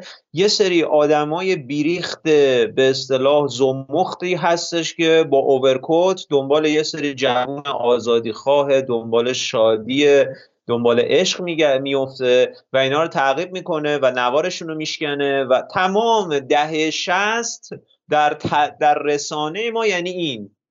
در حالی که ما موقعی که به آثار به آثار مستقل به اون رسانه مستقلی که عرض کردم یعنی کتاب موقعی که مراجعه می‌کنیم واقعا شاهد یک شکلی از باز توضیح هستیم که در تاریخ ایران بی سابقه است. به نفع مستضعفین به نفع فوردستان من یه, یه روی جلدم می‌خوام به شما نشون بدم. این خیلی خیلی جالبه. برای اینکه حالا دیگه داره خود برنامه تصمیم طولانی هم بشه. ولی به نظر من خیلی این نکات نکات بسیار جذابیه که تو همین گفتن ها تو همین گرده های اینجوری واقعا شاید بتونه بخشیش احیاشه ولی من می‌خوام یک روی جلد زیبا به شما نشون بدم از روزنامه از مجله تجارت فردا. خب این شما احتمالا دیدید این روی جلد رو و چرا فقط بله بله بله اومدش اینجا. دیدی شما این رای فرزانه؟ من الان تصویر روزنامه رو می‌بینم. بله الان میاد بله. خب این شما دیدی این رو؟ بله بله. 500 شرکت خصوصی چگونه مصادره دولتی شد خب؟ بله. و حالا جالبه که ما توی برنامه که در مورد 28 مرداد داشتیم یکی از اینها رو خانم نصرآبادی که بسیار آدم ریزبینی یعنی واقعا لیترال کلمه. خب خداداد فرمان فرمانیا فرمان فرمانیه درست جعفر اخوان احمد خیامی محمود خیامی. حالا شما باید اینو من بزرگش کنم که راحتتر ببینیم. یکیش هم اشرفیه. شما اشرفی می‌شناسین؟ متاسف اشرفی همونی که میگه توجه توجه. مصدق خائن از ایران خارج شد. آه عجب. یکی از اینا اشرفیه یعنی تجارت فردا وسط روز روشن بوگوار در حقیقت عوامل کودتا و بنیانگذاران ساواکه. اصلا باور نکردنی باور نکرده میگه سرمایه اینقدر مقدسه و سرمایه داری اینقدر مقدسه که حتی اگر روز 28 مرداد که بچه های مردم رو از کشتن بعد اعدام کردن و فاطمی رو اونجوری کشتن خب؟ بعد ایران در کودتا رفت. ما مهم نیست برامون. اون کسی که صدای کودتا صدای کودتا بوده معنی کامل کلمه. اون رو هم ما بهش چیز می‌کنیم ما به عنوان سوگوارشیم. ما سوگوار صدای کودتا و و این اصلا عجیب نیست این اصلا تصادفی نیست چون اتفاقا من با اینا صحبت می‌کردم میگه آقا در شیلی مگه کودتا نشد؟ حالا یه خود سختی بود دیگه 20 سال 30 سال سختی بودش خب. ولی بعدش آزادی هم باش میاد. اگه سرمایه آزاد شه با خودش همه چی هم میاره. برای همینه که مصادره های اول انقلاب چیزیه که مصادره های اول انقلاب و اعدام ارتش بودها در پشت بام ها ارتش بودهایی که در ارتش کودتای شاه بودن ما اعدام کردیم. برای همین ما باید شرمنده تاریخ باشیم. خب اینا از اینکه آمریکا داره می‌کشه توی اسرائیل اسرائیل آمریکا می‌کشن سوگوار نیستن ناراحت نیستن. ولی اینکه ایران بعد از انقلاب برای اینکه اینا کودتا نکنن چهار تا ارتش بود زمان شاه رو اعدام کرده اینها به ما گیلت و عذاب وجدان میدن. دقت کنیم که ما در دو تا دنیای موازی زندگی می‌کنیم. ساواکیا رو که اعدام کردن ما باید تا ابد در سوگوار باشیم. یا حتی هویداش رو. خب حتی هویداش رو. و از این ور هم مصادره اموال پولدارهایی که به واسطه رانت زمان شاه آمده بودن بیرون. خب بریم سراغ این که این دهه 60 یه چیزی شما می‌خواستین برای من بخونید. ای پیدا کنین خوب بود. چون سخنرانی امام می‌خواستیم بخونیم آره ببینید مسئله اینه که می‌خواستم این نکته رو اشاره بکنم. ببینید الگوی حاکم در زمان دهه 60 که حالا من به صورت گذرا یک سری دیتا ها رو در موردش دادم بدون معارض نبود. در درون ساخت قدرت یعنی در به اصطلاح شبکه طرفداران ولایت فقیه مخالفانی داشت. جالب آیا علیزاده بدونید یعنی شما که می‌دونید مخاطبین ما بدونن که اختلافی که بر سر تفسیر موسع یا محدود از ولایت فقیه. یا اینکه ولایت فقیه اساسا مطلق هست یا نیست بر سر همین اختلاف گوی اقتصاد سیاسی اولین بار شکل گرفت. ببین کسانی که به اصطلاح خواهان خواهان مداخله گسترده دولت در اقتصاد بودن خواهان اصلاحات ارزی بودن خواهان قیمت گذاری بودن و خب مذهبی بودن معتقد به ولایت فقیه بودن. این ولایت مطلقه فقیه رو یک مجوز شرعی برای اقدامات خودشون می‌دونستن. در مقابل گروه های محافظ کار بازاری که از تهدید مالکیت ناخرسند بودن و از ملی شدن بازرگانی خارجی منتفع نمی شدن به طور طبیعی حرفشون این بودش که در صدر اسلام بازار آزاد بوده و ما چنین حقی نداریم که بخوایم در این سنت تجدید نظر کنیم. ببینید این اختلاف نظر بر سر مسئله تصویب قانون کار در جمهوری اسلامی در دهه 1360 به اوج خودش می‌رسه. محافظ کاران مخالف تصویب قانون کار هستند و به اصطلاح گروهی که بالاخره می‌خوان یک زمانت قانونی برای حمایت از حقوق کارگران پیدا کنن اون رو تدوین کردن و تصویب کردن ولی جناح مقابل جلوگیری می‌کنه. جالبه بدونید که خود امام خود امام خمینی از همین گروه اول حمایت می‌کرده. یعنی از کسانی که تدوین کنندگان قانون کار بودن. ببینید دبیر وقت شورای نگهبان یک فتوای معروفی امام داره در اسمش چی بوده؟ والا اسمشون رو من الان نمی‌دونم ولی اگر می‌تونم سرچ بکنم عرض بکنم خدمتتون ولی توی این توی متن اقتصاد چه سالیه این؟ چه سالیه؟ این سال 1366 مرعشی در واقع آیت الله مرعشی باید باشه درسته؟ فکر می‌کنم بله بله فکر می‌کنم ببینید ایشون در به اصطلاح اعتراض به امام خمینی میگن از فتوای صادره از حضرت عالی که دولت می‌تواند در ازای استفاده از امکانات عمومی و دولتی شروط الزامی مقرر نماید به طور وسیع اشخاص استهزار نمودند که دولت می‌تواند هر گونه نظام اجتماعی اقتصادی کار عائله بازرگانی امور شهری کشاورزی و غیره را با استفاده از این اختیار جایگزین نظامات اصیله و مستقیم اسلامی قرار دهد و خدمات و امکاناتی را که منحصر به او شده و مردم در استفاده از آنها مستر یا شبه مستر می باشند وسیله اعمال سیاست های عام و کلی بنماید و افعال و تروک مباهه مباهه شرعیه را تحریم یا الزام نماید. حالا پاسخ امام خمینی جالبه آقای دکتر علیزاده. میگن که در پاسخ امام با لحن نسبتا تندی جواب میدن که دولت می‌تواند در تمام اموری که مردم استفاده از امکانات و خدمات دولتی می‌کنن با شروط اسلامی و حتی بدون شرط قیمت مورد استفاده از آنان را بگیرد و این جاری است در تمام مواردی که تحت سلطه حکومت است. آقایان محترم به شایعاتی که از طرف استفاده جویان بیبندوار یا مخالفان با نظام جمهوری اسلامی پخش می شود اعتنایی نکنند. خب در حقیقت این دیدگاه رهبر انقلاب بوده بنیانگذار جمهوری اسلامی بوده و این ما واقعا از آقای قنی نژاد و قنی نژادی های ایران که میگن اصل 44 و اصل 43 قانون اساسی نتیجه نفوذ حزب توده بوده در شوراهای قانونگذاری ایران در شورای به خبرگان قانون اساسی. واقعا بیان توضیح بدن دیگه. مگه امام خمینی موزش چیه؟ مگه این صحبت ها رو مگه شخص رهبر انقلاب نکرده؟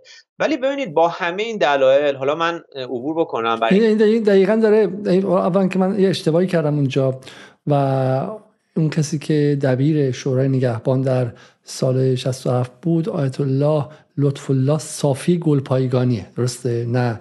الله مرعشی که اون موقع رئیس خبرگان بود. من اشتباه کردم ببخشید. و دومین مسئله که هست اینه که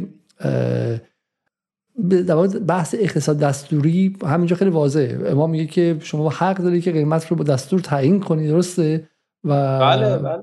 خیلی خیلی ساده. یعنی در واقع نقش دولت در این بالاخره حالا شما ممکنه بگید که زمان قبل بوده جدید بوده ولی بالاخره فقیه اعلم اصلی و طراح جمهوری اسلامی و ولایت فقیه. من هیچ مشکل ندارم که در واقع نظام جمهوری اسلامی بگه آقا ما اصلا نمی‌خوایم دستوری باشیم. حکومت بر خودش از اقتصاد بکشه بیرون فقط به حجاب آدما کار داشته باشه. انتخاب دیگه. آدم انتخاب می‌کنه. الان زورمون می‌رسه این کار انجام میدیم تصمیم ما اینه. ولی اگه از ولایت فقیه حرف بزنیم واقعا طراح ولایت فقیه کسی که بوده میگه دستوری هیچ مشکل هم نداره. و حالا اون کوتیشن و نقل قول دیگه هم بود که به خاطر همین موازه در سال 67 به امام گفته بودن کمونیست در محافل حوزوی و خصوصی که خیلی خیلی محکم وای میسه میگه اگر از عدالت دفاع کنیم به شما انگ کمونیست هم می‌زنن. این هم نکته نکته بعدی. بله و التقاطی می‌زنن انگ کمونیست و تا الان من متاسفانه متنش در اختیارم نیستش. یعنی اینترنت لپتاپم وصل نیست. ولی خب به نقل مضمون می‌کنن که ایشون صحبتشون اینه که هر کسی که واقعا دغدغه مستضعفان داره رو یک سری آدم بیدین یک سری آدم بی اخلاق بهشون انگ مارکسیست می‌زنن انگ التقاطی می‌زنن و سعی می‌کنن از این طریق اونها رو از میدان به در بکنن. و شخص بنیانگذار جمهوری اسلامی داره به داره به مردم و به مسئولان هشدار میده در مورد این افراد. سالهای آخر زندگیشون هستش و هشدار میده نسبت به این جریان و مشخصا اسلام رو جنگ فقر و غنا معرفی می‌کنه. فقر و به ثروت معرفی می‌کنه. اینا خیلی مهمه. من پیدا کردم.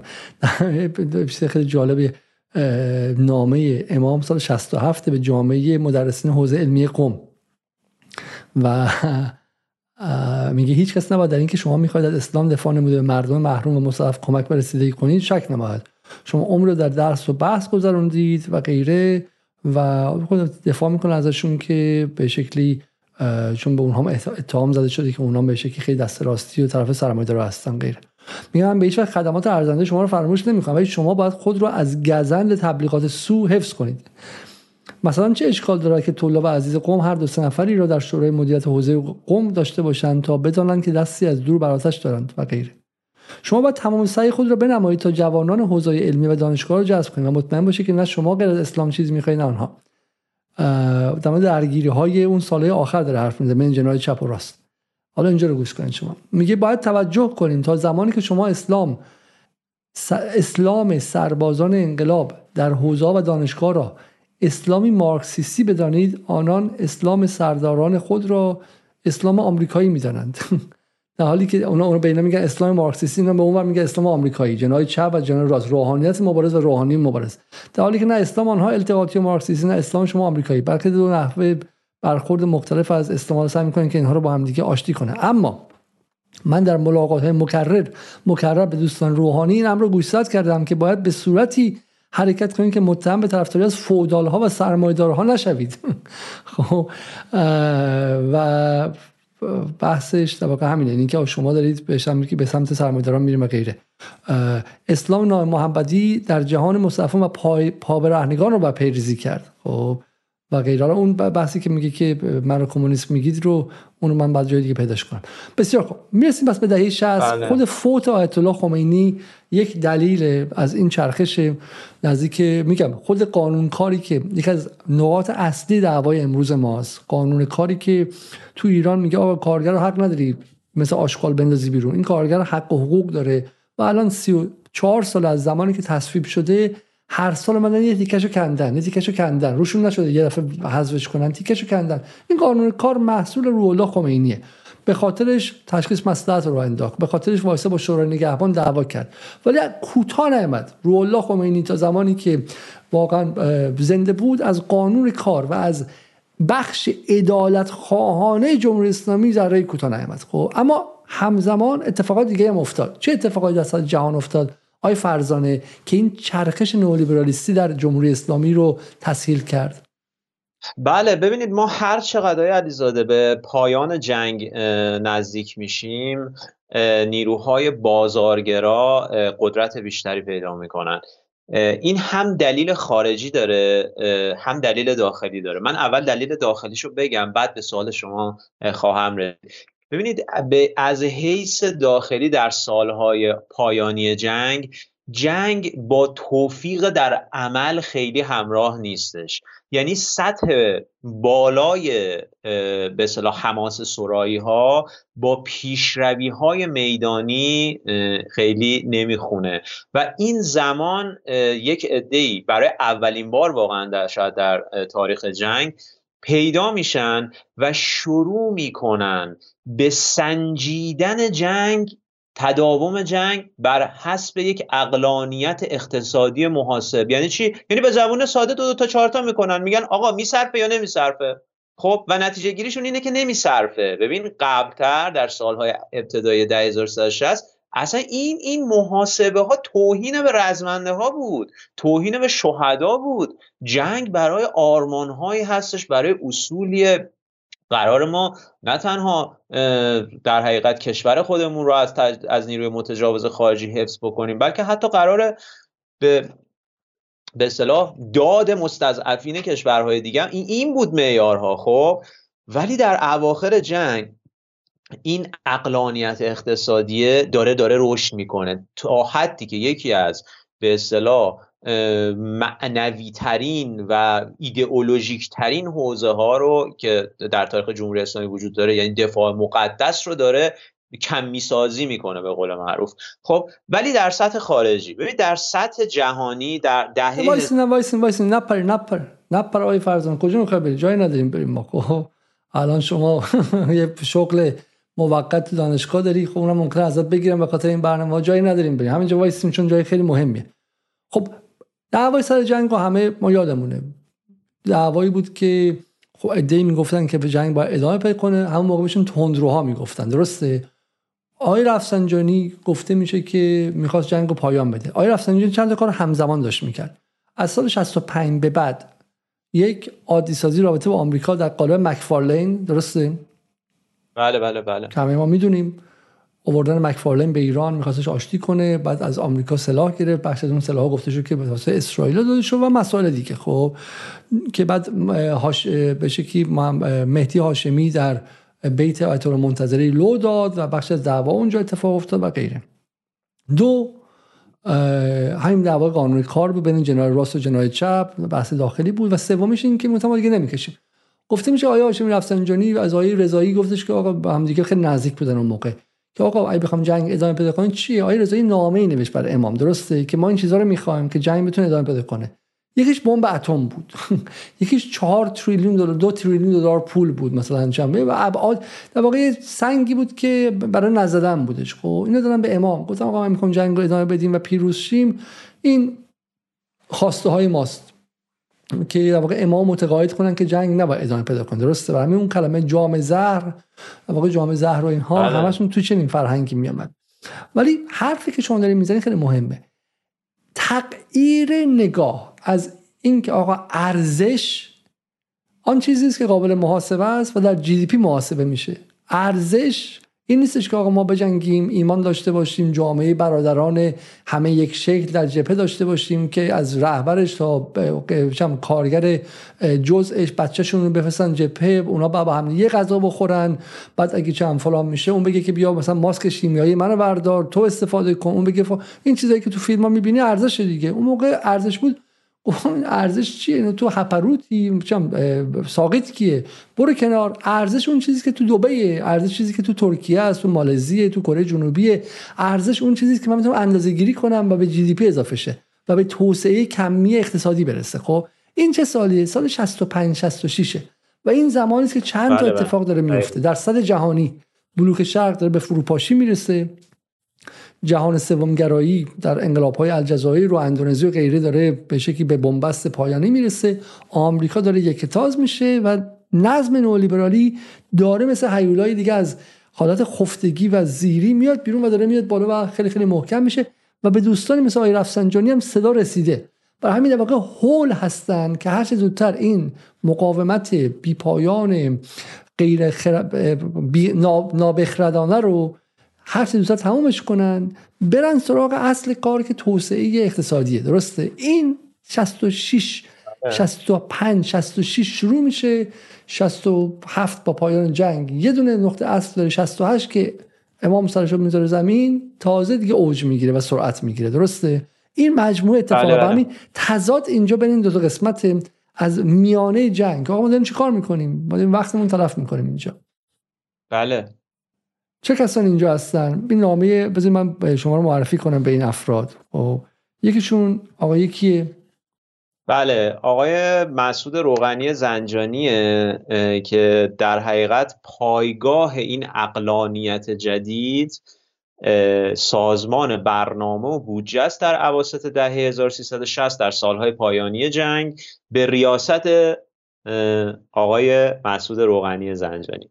آقای مسعود روغنی زنجانی خب متأثر از دیدگاه های نولیبرالیستی هستش که اون موقع تو سطح جهانی در ده 1980 دیگه شیوع پیدا کرده. توی آمریکا ریگان سر کاره توی انگلستان بانوی آهنین تاچر مستقر شده. در اجماع واشنگتن شکل گرفته مرکب از بانک جهانی و صندوق بین المللی پول و وزارت خزانه داری آمریکا که این اتاق عملیات اصطلاحا نئولیبرالیسم جهانیه و قرار این دستورالعملها رو در و اطراف و اکناف جهان بفرسته. اتحاد جماهیر شوروی هم از به اصطلاح ریل تعادل خارج شده. اون بلوک شرق در آستانه فروپاشی قرار گرفته. این گروه راست جدید جمهوری اسلامی رو می‌سازن. در تمایز با راست سنتی اینها به نام راست جدید اصطلاحا نامدار شدن. راست جدید پایگاهشون سازمان برنامه بودجه به ریاست شخص روغنی زنجانی هستش. ببینید آیا علیزاده اینا یک عزمی دارن که همون عزم نولیبرال ها در, حال حاضر هستش در جمهوری اسلامی.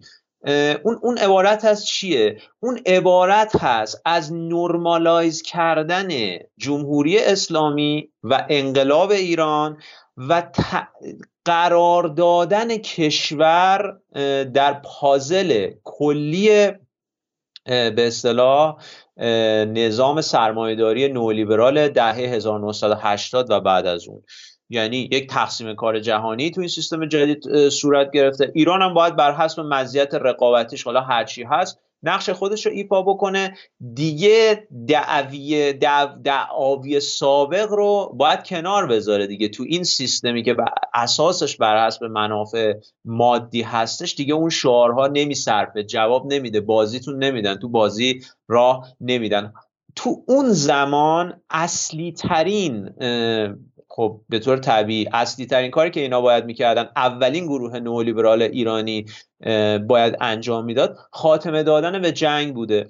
در نتیجه اینا شروع می‌کنن. مستمرا تولید گزارش هایی که بر حسب شاخص های اقتصادی ادامه جنگ رو غیر اقلانی جلوه میده. یعنی اینا نشون میدن با جدول کشیدن و چارت در آوردن و اینا که اگر جنگ تداوم پیدا کنه برای یه سال دیگه دو سال دیگه سه سال دیگه وضع بیکاری وضع تورم نمی‌دونم کسری بودجه به حدی بحرانی میشه که نه تنها جمهوری اسلامی اصلا تمامیت ارزی ایران به خطر میفته خود مسعود روغنی زنجانی ببینید توی کتاب اقتصاد سیاسی جمهوری اسلامی که بهمن احمدی عمویی یک مجموعه مصاحبه هایی هستش که با یک سری از مهمترین کارگزاران و طراحان اقتصاد سیاسی جمهوری اسلامی تو دههای 60 و 70 یه سری مصاحبه انجام داده. مثل همین آقای مسعود نیلی که الان عکسش رو می‌بینیم می‌دیدیم. مثل مسعود روغنی زنجانی نوربخش طبیبیان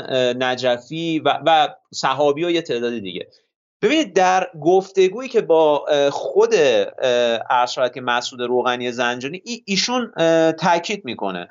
میگه از وقتی وارد سال 66 شدیم متوجه شدیم ادامه جنگ امکان پذیر نیست. مسئولان به این نتیجه رسیدن که دیگر هیچ سازگاری بین منابع و ادامه جنگ وجود ندارد. چون جنگ منابع می‌خواهد. حالا بحث حوزه های دیگر, دیگر جنگ رو کاری ندارم. و ببینید ایشون خب گزارش هایی میده در این رابطه و انتظار داره که ترتیب اثر این گزارش ها به دست رهبر انقلاب می‌رسه. ترتیب اثر بهش داده بشه و موقعی که بلافاصله این اتفاق نمیفته استعفا می‌کنه. استعفا می‌کنه در سال 1366 که خودش تصریح می‌کنه تو همین مسابقه که بهمن احمدی عمویی کرده میگه امام عصبانی شد. در در به اصطلاح واکنش به این مسئله. و من برای نخست وزیر آقای موسوی که اون موقع نخست وزیر بوده نوشتم که در این شرایط اصلا نمی شود کار کرد. ما یک چیزهایی می‌گوییم و آقایان در نظام چیز دیگری می‌گویند و عمل می‌کنن این آقایان همون آقایان ارزشمدار آرمانخواهی بودن که فکر می‌کردن که غیر از منافع مادی یه ملاحظات دیگه هم وجود داره. خب؟ وقتی من نمی‌توانم کار بفهمشون بخون نقد قول رو کنید. میگه میگه وقتی من نمی‌توانم کار بکنم بهتر است بروم. وقتی آقایان حرف آدم رو گوش نمی‌دهن یعنی من موثر نیستم پس باید بروم. و در حالا ادامه تاکید می‌کنه با ادامه جنگ به هر حال یک سیستم نارضایتی با ادامه جنگ سیستم نارضایتی مرد سیستم نارضایتی مردم رو حد اکثر می‌کنه. خب ببینید در واقع داره چی میده؟ داره سیگنال امنیتی شدن شرایط رو میده برای کی؟ برای نخست وزیر و برای رهبر جمهوری اسلامی. نئولیبرالیسم ایرانی اینجوری متولد شد. حالا نکته ای داشتین شما؟ این نکته خیلی نکته جالبه. خوب شما ما رو بردی برای ما بهش میگیم تبارشناسی یا جنیالوژی. ما می‌خوام بریم به اون سرمنشه اولیه. درسته؟ پس نئولیبرالیسم بله بله. ایرانی با درس خوندن مثلا نژاد تو فرانسه یا مثلا بقیه حضرات و برگشتنشون از دانشگاه انگلیس و دهه هفتاد شمسی متولد نشد. نئولیبرالیسم ایرانی در میانه جنگ اتفاق افتاد. خب اما یه سوال.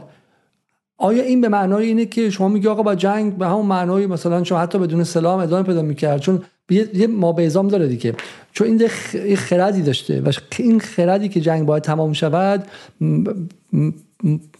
بر اساس اقتصاد سیاسی بوده. که آقا دیگه پولشو نداریم خب؟ و اینجوری همه کشور دنیا دارن چم توسعه به وجود میارن ما نداریم. اون طرف مثل همیشه زبان توضیح پیچیده قضیه و اصلی کارو نداشته که آقا ما برای شکست دادن به شکلی عراق و امپریالیسم و غیره تو این منطقه برای داشتن توسعه نیاز داریم که این جنگ رو مثلا ادامه بدیم. اون می‌گفته که نه آقا ما باید ادامه بدیم کشته شیم شهید شیم بریم پیش خدا قدس بعد برسیم فلان. زبان ایدئولوژیک استفاده می‌کرده. اما شما به بگید آیا هیچ گونه خرد خرد خردی در ادامه جنگ شما می‌دیدید در اون موقع؟ واقعا ایران امکان رئالیستی ادامه جنگ رو داشته؟ ببینید من این رو نمی‌تونم جواب بدم چون من متخصص واقعا تاریخ جنگ و دفاع مقدس نیستم. ولی من یه چیزی رو تو جامعه شناسی یاد گرفتم. اون که هر شکلی از خردورزی یک شکلی از اعمال قدرت هم هست. خب ما خرد ناب نداریم که یعنی یک اقلانیتی که منتظع باشه از وضعیت و از یک منظر خداگونه ای مثلا به صحنه جهان نگاه بکنه و بعد بر مبنای اون یک سری احکامی صادر بکنه که به نفع همه باشه. من می‌دونم کسی که به عنوان عنصر یک وضعیت یک گروهی موقعی که داره به یک شکل خاصی می‌فهمه وضعیت رو و بر مبنای اون داره تولید محتوا می‌کنه داره سیاست گذاری می‌کنه داره گزارش هایی تدوین می‌کنه که در جهتگیری تصمیم گیرندگان اساسی در نظام موثر هستش به غایت موثر هستش. این یک در حقیقت عقلانیت صرف نیست. این به تعبیر فوکوی یک شکلی از دانش قدرته. یک discourse یک گفتمانه که داره متولد میشه. ما اینجا داریم تبارشناسی می‌کنیم همونجور که شما فرمودید. لحظه تولد یک گفتمان جدید هستش این در جمهوری اسلامی. ببینید مسئله اینه که من شخصا مدافع طبیعتا تداوم جنگ تا بیدنهایت هیچ انسانی نیست. ولی نکته اینجاست که ببینید این منطق بعدتر این منطق به اصطلاح به صرف دیدن یا ندیدن همه چیز همه امور و همه سیاست ها بعد بعد از خاتمه جنگ تازه پروژه شروع میشه. به هیچ عنوان به همون قانع نمیشه به همونجا متوقف نمیشه که. این جمله جمله درخشانی پس در واقع شما در واقع میگه آقا من نمیگم که مثلا بریم کشته شیم بچهای مردم مثلا اونجا لزوما از پشت پشته بسازیم و غیره و اینها نه میگی که من دارم با اون زبانی که تو این نامه داره استفاده میشه حرف می‌زنم. این زبان تغییر پارادایمه. حالا من خود فلسفه تحلیلش بله، کنم خب؟ تغییر پارادایمه. این پارادایم میگه که آقا اصلا شما هر چی هر ارزشی که تا حالا داشتی اصلا شما میگه ارزش استقلاله. بذار من ماشین حساب روشن کنم میصرف استقلال 12 تومن فروش استقلال 18 تومن. آقا استقلال بده بره خب بعد باش بخرن فلان کن ارزش چی؟ ارزش حتی من طرفدار حجاب اجباری به هیچ وجه نبودم نیستم. خب ولی حتی تو اون محاسباتم الان همین دیگه. آقا الان حجاب اجباری برای این ورزشی که دیگه فرار سرمایه داره انجام میشه فلان میشه. هر ارزشی تبدیل میشه به اون پوله. درسته؟ آها عدالت آموزشی خوبه. بچه های طبقه های پایینم میگن درود بر خمینی سلام بر خامنه ای خب؟ ولی خیلی داری گرون میشه. بده آموزش مجانی بره خب؟ بهداشت بهداشت هم خوبه. این فقیر بیچاره ها این بچه های این جانبازانی که رفتن خسخس می‌کنه سینشون اینا مثلا مجانی ولی داره خیلی گرون میشه. بده بره. خب؟ در واقع بده بره فرهنگ بده بره که بعدا شد بده بره به غربی ها بده بره بر اساس محاسبه این بود که هیچ ارزشی وجود نداره مگر ارزش سرمایه. مگر ارزش سرمایه. بله. ارزش سرمایه اولویت داره. و ارجحیت داره به هر گونه ارزش دیگری. حالا ارزش دیگه بین من و شما فرق داره ها. من ممکنه غیر مذهبی باشم شما مذهبی باشی. من ممکنه مذهبی باشم شما غیر مذهبی باشی. من فوتبال ارزشم شما چه می‌دونم طبیعت ارزش و محیط زیست. ارزش های ما متفاوته. اما این نگاهه میگه همه شما چه طرفدار محیط زیست باشید چه طرفدار چه می‌دونم دموکراسی غربی باشید چه طرفدار چه اسلام باشید اینا همشون دست دومه. ارزش و یه چیزه. ارزش سرمایه و تولید به معنای جی دی پی. بله بله همینطور. و این تو اینجا اتفاق میفته تو اینجا اتفاق میفته بله که... لحظه تولدش در تاریخ ما این لحظه هستش. با جنگ شروع میشه ولی دائما بزرگتر میشه. دائما حوزه های بیشتری رو میاره زیر همین در حقیقت معیار خودش. و خلاصه به اینجا می‌رسه که هر شکلی از مقاومت هر شکلی از سیاست های ادالت خواهانه ببینید در یک کلام حمایت از مستضعفین نمیصرفه حالا چه مستضعفین داخل کشور باشن؟ چه مستضعفین خارج کشور باشن؟ حالا الان می‌فهمیم که داستان سیامک قاسمی و بیژن اشتری و این شبکه نولیبرالیزم حال حاضر ایرانی که به مراتب در حقیقت بیپرواتر از اون سالها داره صحبت می‌کنه چیه؟ خب ببینید.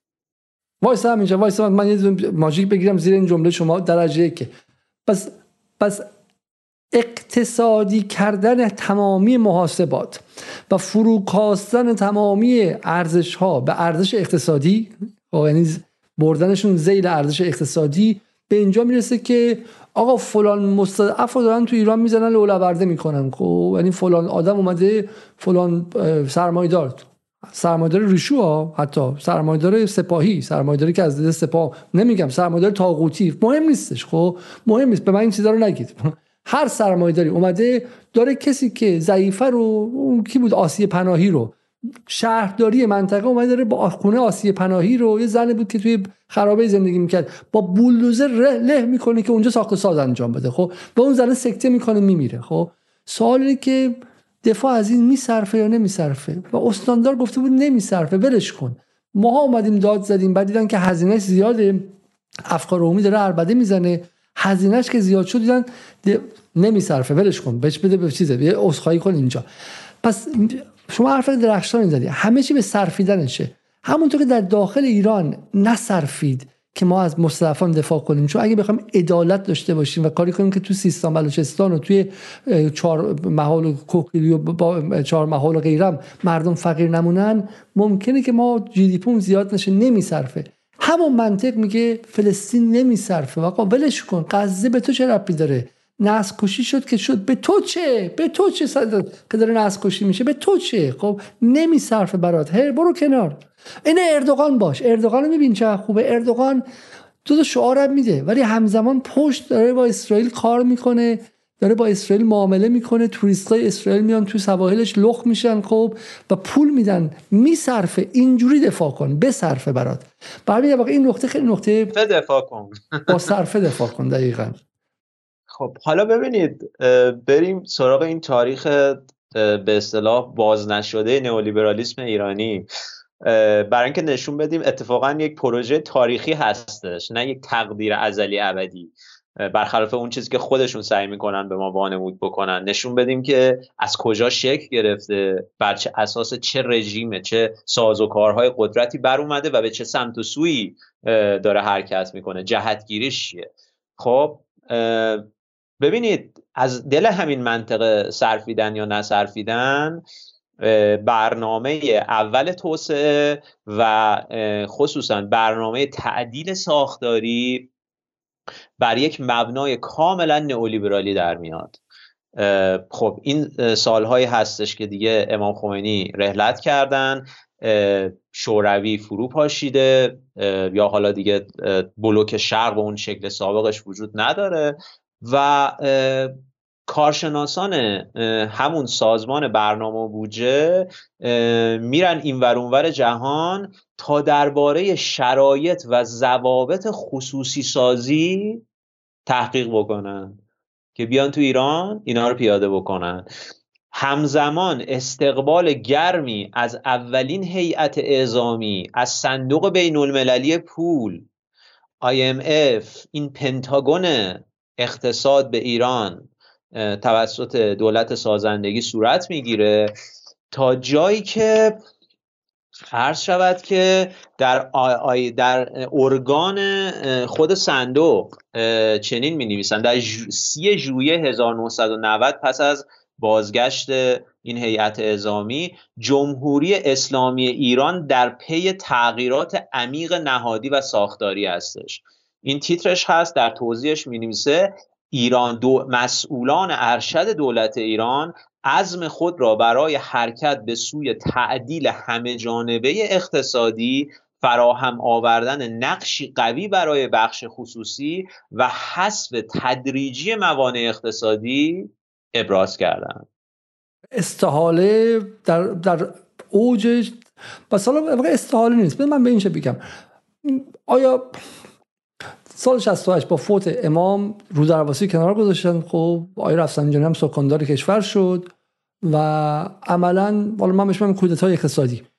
کودتای نولیبرالیسم در ایران با یک کودتا مانندی آغاز شد. خب جنایت چپ هم کاملا حذف شد. بعدم جنایت چپ خودش خودش رو حذف کرد چون اونام رفتن و استحاله شدن به شکل دیگه ولی عملا یک چرخشی اتفاق افتاد که اگر چه تا به حال به صورت رسمی بهش اذعان نشده اما احتمالا سی سال چه سال دیگه که اسناد جمهوری اسلامی هم مثل بقیه کشورها بیاد بیرون و منتشر شه ما توش می‌بینیم که در سطح خیلی بالای کشور نظام جمهوری اسلامی در کلیتش تصمیم به این چرخش گرفته. درسته؟ بله. ببینید اساسا پروژه دولت سازندگی چیزی جز تعدیل ساختاری نبود. چیزی جز اجرای برنامه اخذ شده از اصول صندوق بین المللی پول نبود. در نتیجه خصوصی سازی مقررات زدایی و آزادسازی تجاری با جدیت دنبال میشه. یعنی همون اصول اساسی در حقیقت برنامه نولی بر سیاست های نولیبرالیستی در سرتاسر سر جهان. نرخ ارز شناور میشه و از ارزش پول ملی در برابر دلار به شدت کاسته میشه و قیمت ها اصطلاحا طبیعی میشه. اما ببینید فقط اینها نیست های علیزاده. همزمان در شیوه نامیدن و ارزشگذاری امور هم تغییر داده میشه. یعنی چه اتفاقی میفته یعنی از نظر این تکنوکرات های نولیبرال جنگ دیگه وجه آشورایی نداره. خب در بهترین حالت در حقیقت دفاع از تمامیت ارزی کشور بوده ولی در واقع از نظرشون سالهای کسری بودجه و انهدام زیرساختها و از کار افتادن کارخونه ها بوده. خب مستضعفین که شاید پرتکرارترین واژه در گفتار مسئولین در دهه 1360 بودن به اقشار آسیب پذیر تبدیل میشن. یعنی اولی یک معنای به صلاح یک بار معنای مثبت داره. دومی یک جور انفعال و یک جور ضربه پذیری و بدبختی چاره بودن رو داره تداعی می‌کنه دیگه. سرمایه داران به کارآفرین تبدیل میشن. از این زمان تقریبا لفظ سرمایه دار برای همیشه از گفتار مسئولان قالب مسئولان نظام ما خارج میشه دیگه. من اینجا بگم شما برای شما شاید طبیعی باشه و برای مخاطبی که آشنا نیستش بگم در نظام های قدرت یعنی همه نظام های سیاسی نظام های قدرت زبان اصلا چیزی ساده ای نیست. زبان زبان عرصه مبارزه است و هر تکه از زبان مثل سنگری است که شما باید در مبارزه از رقیب پس بگیری. در می‌دونیم که مثلا غربی ها به مردم منطقه میگن تروریست. یعنی لبنانی هایی که در سرزمین خودشون وایسادن باباشون بابا بزرگشون ننه بزرگشون اجدادشون تو اونجا بودن بعد طرف از آمریکا آمده تفنگدار آمریکایی اونجا مونده اینه که میاد سعی کنه بیرون کنه به لبنانی تروریست میشه اینها مثلا میشن در واقع که به نیروهای آمریکایی حمله کرده.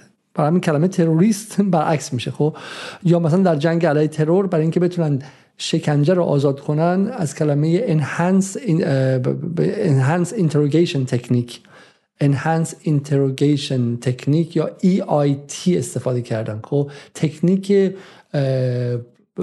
بازجویی گسترده شده. به شکنجه ناخون کشیدن می‌گفتن بازجویی گسترده شده. خب و توسعه یافته. خب که بتونن شکنجه رو توجیه کنن. و اینجا هم برای اینکه روشون نمیشه بگم ما سرمایه‌داری رو برگردوندیم و الان می‌خوایم سرمایه‌دار بسازیم.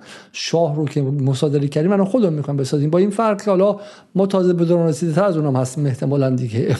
تازه اونها حداقل 30 سالی خورده بودن فربه شده بودن یه خورده شکماشون سیر می‌کنن از صفر شروع کنیم سرمایه‌دار ساختن. همین از کلمه کار آفرین استفاده کردن. درسته؟ کار آفرین انترپرنور بله کار آفرین یا سرمایه گذار میدون دیگه سرمایه دار نیست. یه جور داره سرمایهش رو بعض و بخشش می‌کنه انگار. میاره برای مردم داره. لطف می‌کنه. و این کلمات داره. مستعف هم شد بدبخت بیچاره ها درسته؟ آره اخشار آسیب پذیر. من می‌دونم شاید تکراری باشه. ولی شاید بد نباشه که این خطبه معروف رفسنجانی اینجا گوش کنیم. از شما چه سال 68 بله, بله. برای کسایی که آشنا نیستن. ببینیم برگردیم. هر جای انحراف بود تو جامعه ما هنوزم هست و متاسفانه هنوز نشده اصلاح بکنیم. تو این مملکت هر جای نقطه خوش آب و هوا و منظره خوبی وجود داشت تاغوت ها و رفاه طلب ها و اونایی که کاری به اسلام نداشتن مال اونها بود. مال شهر اونجایی که جای بهتری اونا باشه. مناطق لب دریا اونا تصرف بکنن. مناظر خوب مراتع و جنگل ها و کوهستان ها و اینا رو اونا تصرف بکنن خیلی تلاش کردیم این چیزا رو به هم بزنیم ولی هنوز اینطوری نشده به اونجا. یه فرهنگی وجود داره که آدمای متدین و مقدس و و حزب اللهی زندگیشون مساوی با جاهای بدمنظره و بیزینت و چیزای نامناسب. جمله که رفسنجانی میگه جمله کلیدیه. داره میگه فرهنگی شده بود. درسته؟ دقیقا در واقع در واقع رابطه فرهنگ به عنوان مثلا روبنا و اون مناسبات اقتصاد سیاسی به عنوان زیربنا داره حرف می‌زنه و میگه ما زیربنا رو عوض کردیم. حالا وقتش که روبنا رو عوض کنیم. نه؟ بله و اصلا همین اینه که ما الان داریم متوجه داریم توضیح باید یعنی توضیح داده باشه که نئولیبرالیسم چیزی نیست که فقط اقتصاددان ها یا اقتصاد خانده ها قرار باشه در موردش صحبت کنن. نئولیبرالیسم قبل از هر چیز یک شیوه تغییر شیوه مواجهه به جهان و ارزش گذاری و حتی نامیدن پدیده ها و امور اطراف ماست. یعنی یک امر عمیقا فرهنگیه یک امر فرهنگی اقتصادی سیاسی امنیتیه. و این در حقیقت حالت مسخره ای که پیدا کرده توی حالا رسانه های مثلا اجتماعی فارسی که هر کسی که انگار دو تا واحد کلاس اقتصاد رفته یا یه مؤسسه اقتصاد آزاد رفته مدرک ام داره حق داره در مورد پیچیده ترین اصطلاح مسائل تاریخی ما اظهار نظر بکنه. بقیه بی سوادن بقیه ایدئولوژیکن نمی‌دونم بقیه اقلانی نیستن و ما داریم به انزمامی ترین صورت ممکن مشاهده می‌کنیم که نئولیبرالیسم از بدو شکلگیریش در ایران به طور توامان یک امر اقتصادی سیاسی فرهنگی اجتماعی بوده. وجوه مختلفش قابل تفکیک نیستن. به هیچ وجه. و همونقدر که در واقع سبک زندگی رو عوض کرد سبک زندگی رو عوض کرد زیر بنا اقتصادی رو عوض کرد. و همینه که یه مقدار همینجا من برای مخاطبان باز کنم یک بار برای همیشه. هر کسی به شما بگه که خیابونای تهران بد شده و این تقصیر من و توه به از من بد نیست که یه کوچولو بزنید تو دهنش. من و تو اینها فقط سرعت رو ممکنه بیشتر کنند. اما اینا همش محصول جمهوری اسلامیه جمهوری اسلامی با یک قدم به جنگ آمریکا میره در منطقه با دو قدم عقب گرد می‌کنه به سمت زندگی آمریکایی میره. خب این ذات متناقض جمهوری اسلامی بعد از سال 68 اینه. خب بعد از سال 68 اینه. برای ما همیشه میگیم که ما طرفدار انقلاب اسلامی هستیم طرفدار اصلاح جمهوری اسلامی هم هستیم. یعنی ما میگم من همیشه گفتم که جمهوری اسلامی بخیر مولود انقلاب و ما مال ماست جمهوری اسلامی. باید اصلاحش کنیم اما جمهوری اسلامی بعد از سال 68 به شکلی که تثبیت داره میشه و هر روز داره سفت و محکم تر میشه در موجود متناقضیه. با آمریکا میجنگه تحریم میشه اما همزمان به شکلی قوانین IMF رو اعمال می‌کنه. خودش می‌خواد FATF رو هم به شکلی تصویب کنه در مجلس و همزمان هم روابط اقتصادی رو انداخته که از تو چیزی در نمیاد جز همین جنریشن زد.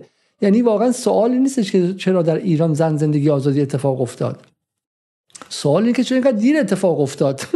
با این سخنرانی هاشمی رفسنجانی زن زندگی آزادی بعد ده سال زودتر هم اتفاق می افتاد چون از دل چنین تغییر مناسبات اقتصادی و فرهنگی همین باید بیاد بیرون. چیزی غیر از این نمی‌تونه بیرون بیاد. خب همینه. خب این محصول طراحی خود جمهوری اسلامیه. معمار زن زندگی آزادی اگرچه اسرائیل اومد سعی کرد که اکسنچویتش کنه بهش تشدیدش کنه تشدید آره، به روش تشدید بذاره و غیره اما معمار اصلیش خود جمهوری اسلامی در سال 68 بقیه‌اش هم گوش کنیم. تفرق برای جامعه اسلامی می‌بینن. یه فرهنگ بشه که اصلا مقدس بودن اهل آخرت بودن مساویس با اینکه آدم جلنبار باشه به قیافش به قیافه قابل رعایتی نباشه. این گناهه این اصلا درست نیست. طرز تفکر بسیار ضرر داره الهیت هم قاطیش میشه دیگه. والا آیه ابوذری فکر کنم بله. یه مقاله جالب داره که در واقع نولیبرالیسم با طعم دینی الهیات هم قاطیش میشه. الان دیگه اصلا تو جلنبر بپوشی گناهه. و همین دیگه باشه باش مثلا نداشتن کیف برنددار و لاکچری گناه می‌شد. اگه آیه رفسنجانی زنده بود فشن رو هم احتمالا جزو مقدسات می‌دونستن گشت میداشتن که هر کی فشن نداره دستگیر کننش. خب و آیا زاده یه نکته ای که هست از این جلنبر بودنه که آیه هاشمی میگه تا ایدئولوژیک بودنی که موسی غنی نژاد تو همه سخنرانیاش و تو همه نوشتاش تاکید می‌کنه یه قدم فاصله است. یعنی یک خط مستقیم اینا رو به همدیگه وصل می‌کنه. که هر کسی بیرون از این شبکه معنایی اجتماعی اقتصادی باشه به نوعی تبدیل داره به ناانسان میشه. یعنی از هیئت انسانی خارج میشه. یا عقلش مشکل داره یا تنش مشکل داره یا جلنبره یا بی عقل یا بی سواده یا ایدئولوژیک از نظر اینا. از مخاطبان گفتم میگه نفهمیدم رسی به زن زندگی آزادی داشت. داشتیم گفتیم که روابط خب زن زندگی آزادی محصول تغییر به شکلی منطق جنسیتی کشور هم بود. حالا یه بخشش خب بالاخره شاید طبیعی باشه. یه بخشش اینه که آقا منطق و سبک زندگی هم بود. جوون ایرانی می‌خواد شبیه آمریکایی زندگی کنه. حق داره که کنسرت راکن رول بده. توش اونجوری بشه می‌دونم به همون جوری هم خوش تکون بده و همون جوری هم خوش بگذرونه. منطق میل یا دیزایر ایرانی هم عوض شده آمریکایی شده. و این چیز عجیبی نیست. وقتی شما سازوکار اجتماعی رو عوض کردی سازوکار اقتصادی رو عوض کردی روابط کار رو عوض کردی میل رو در قالب این برج های اونجوری که شبیه برج های آمریکایی و دوبه و غیره هستن در دل آدم ها کاشتی میل یعنی خواستن. طمع خواستن برای صاحب بودن چیزی خب بقیه اون سبک زندگی هم باشه نمی‌تونی توقع داشته باشی که من اون برج آمریکایی رو وسط خیابان تهران می‌ذارم خب؟ اما با آدم ها میگم که مثلا چه می‌دونم باید با شیوه مثلا خاص فقه مثلا قرن 15 همی زندگی کنیم. جواب نمیده. خب اینا همشون داره با هم دیگه میاد.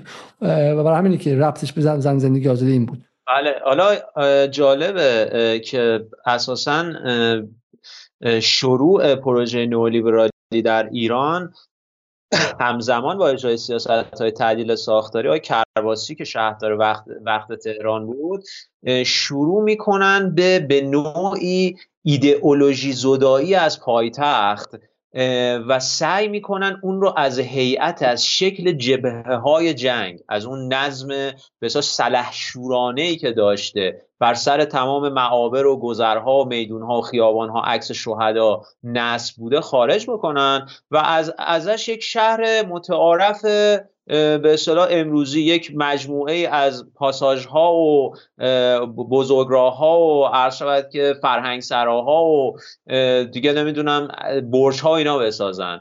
خب یعنی این ارتباط متقابل بین امر معنایی و امر مادی. ارتباط متقابل بین اقتصاد و فرهنگ و نظم عمومی وضعیت در اینجا به شکل عیانی داره کار می‌کنه دیگه. یا در واقع یک شبکه گسترده هستش که در تمام حوزه ها ما داریم می‌بینیم این داره به نوع دیگری وضعیت رو سر و سامون میده. حالا ببینید نکته اینجاست که با تمام شعارها در خصوص تبدیل شدن ایران شعارهایی که تکنوکرات های اون زمان می‌دادن درباره تبدیل شدن ایران به کره جنوبی در مدت کوتاه به, به ببرهای آسیا. به اون زمان این مثال ببرهای آسیا خیلی باب بود. یه سری کشور آسیا جنوب شرقی که گویا حالا در نتیجه اجرای سیاست های نولیبرالی توسعه یافته یافته بودن که به هیچ وجه اینجوری نیست ولی حالا اون زمان اینجوری مشهور بود. ولی و این در واقع حرفی که الان هم می‌زنن الان هم نولیبرال ما اینو زیاد تکرار می‌کنن که این سیاست ها مثل یه داروی تلخی میمونه که اگرچه اگرچه بد مزه است ولی اینو باید بخوری تا تندرست بشی تا سرحال بشی تا پاشی وزنه بزنی تا پاشی نمی‌دونم به موفقیت و کامروایی برسی. نه رغم همه این حرفا نتایج برنامه تعدیل ساختاری در ایران فاجعه بار بود. در سال 1374 تورم به 60 درصد می‌رسه. که از زمانی که تورم در ایران محاسبه شده به غیر از برهه کوتاهی که در سالهای جنگ جهانی دوم ایران در اشغال متفقین بوده. این نرخ تورم در ایران از شود که بی سابقه است. واردات بیرویه سیاست های درهای بازی که اتخاذ شده بود و شک ارزی باعث به اصطلاح به ورشکستگی کشیده شدن تولید کنندگان بسیاری میشه. باعث میشه که کارگاه های زیادی از کار بیفتن و این به معنای بیکار شدن کارگر نیروی کارشون هم هست دیگه. در نتیجه موزل بیکاری به موزل تورم هم اضافه میشه. همزمان هم در نتیجه تلاش در واقع دولت هم داره تلاش می‌کنه نیروی انسانی خودش و کارمنده خودش رو کم بکنه دیگه. فرشاد مومنی میگه که در این سالها بالغ بر 400 هزار نفر از مجاری رسمی و قانونی حکم اخراج خودشون رو دریافت کردن. ببینید اطلاعات حالا مبسوط آنچه که بر ایران گذشت در سالهای اجرای برنامه تعدیل ساختاری و دولت سازندگی رو در این کتاب دوستان می‌تونن مراجعه بکنن. الان هم پیدا میشه یعنی تو کتاب فروشی های ما یا تو کتابخونه هامون در دسترس هستش. یه اثر مهم دیگه هم که وجود داره من توصیه می‌کنم حتما عزیزان آها این کتابه حتما بخوننش. تعدیل ساختاری فقر و ناهنجاری های اجتماعی تعلیف خانم بابایی هست فاطمه بابایی. ببینید بر اساس پژوهشی که فاطمه بابایی انجام داده بین افزایش آسیب های اجتماعی بزهکاری کودکان و نوجوانان نمی‌دونم چاقوکشی اعتیاد تنفروشی نمی‌دونم طلاق خودکشی اینا با برنامه تعدیل ساختاری نسبت مستقیم وجود داره. اینو به مستندترین شکل ممکن و آماری ترین شکل ممکن توی این کتاب خانم بابایی نشون داده. ببین حاصل اجرای سیاست های تعدیل مجموع این اوضاع احوال باعث بروز یه سری ناآرامی هایی در ایران در سال 1374 میشه که بزرگترین در اسلام شهر اتفاق میافته. بله این تصویر مربوط به همون وقایع اسلام شهر در سال 1374 ببینید یعنی چی؟ یعنی که اون نولیبرال هایی که در اواخر جنگ هشدار می‌دادند که اگر اصلاحات اقتصادی مد نظرشون اگر انجام نشه امنیت نظام و امنیت کشور به خطر میفته حالا خودشون امنیت نظام رو به عینی ترین شکل ممکن به خطر افتادن. و این بار آخر نبوده. بارها بارها بعد از اون اتفاق افتاده. و الان هم به نظر می‌رسه دوباره می‌خوان این این فاجعه ها رو تکرار بکنن.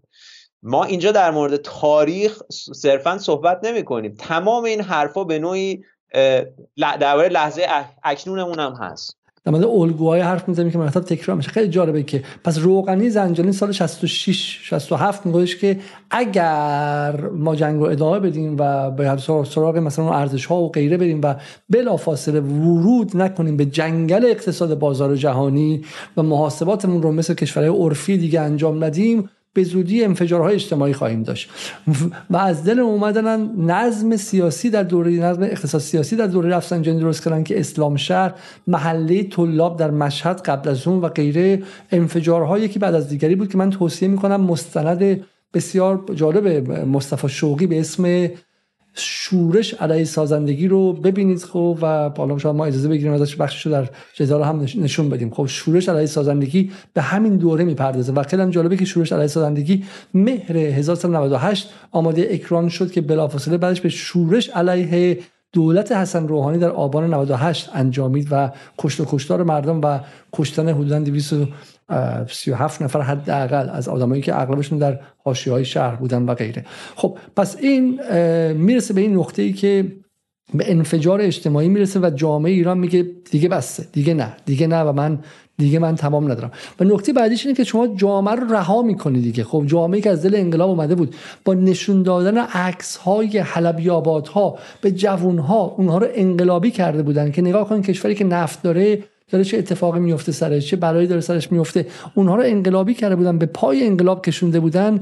بعد یواش یواش میگه آقا دولت اصلا وظیفه نداره حلبی آباد مسئله خودشونه. به قول اون وزیر که در دوره روحانی می‌گفت خودت بمال خب؟ خودت بمال مسئله خوشنشین ها و حاشیه شهر خودت بمال برو خیریه درست کن بهشون کمک کن. کودک کاره که پشت چرا قرمز میاد بعدم چم بعدم میبرنش و بهش تجاوز می‌کنن خب؟ خودت بمال خودت برو یه دونه خیریه درست کن کودکان کار رو درستش کن خب؟ آموزش می‌خوای خودت بمال بهداشت می‌خوای خودت بمال و خودت بمال رو یفه بخشی از جامعه دیگه منفجر شد مقابلش. سال 1974 پس در این نقطه بله بله.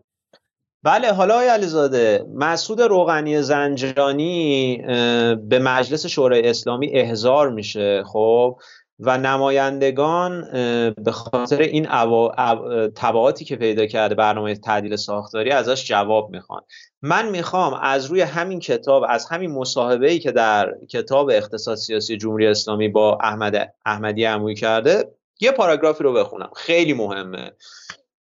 در جواب اعتراض اعتراض نمایندگان میگه اگر شما به دنبال اجرای یک سیاست مشخص هستید باید منتظر یک سری عواقب اجتماعی سیاسی و قادر به پرداخت هزینه های تصمیم خود نیز باشید. مثلا دولت کره کره جنوبی سیاست های خود را به صورت علنی اعلان و به شدت نیز آن, آن, آن را اجرا می کند وقتی هم که با واکنش کارگران و دانشجویان روبرو می شود پلیس را برای سرکوب آنها میفرستد به خیابان میفرستد.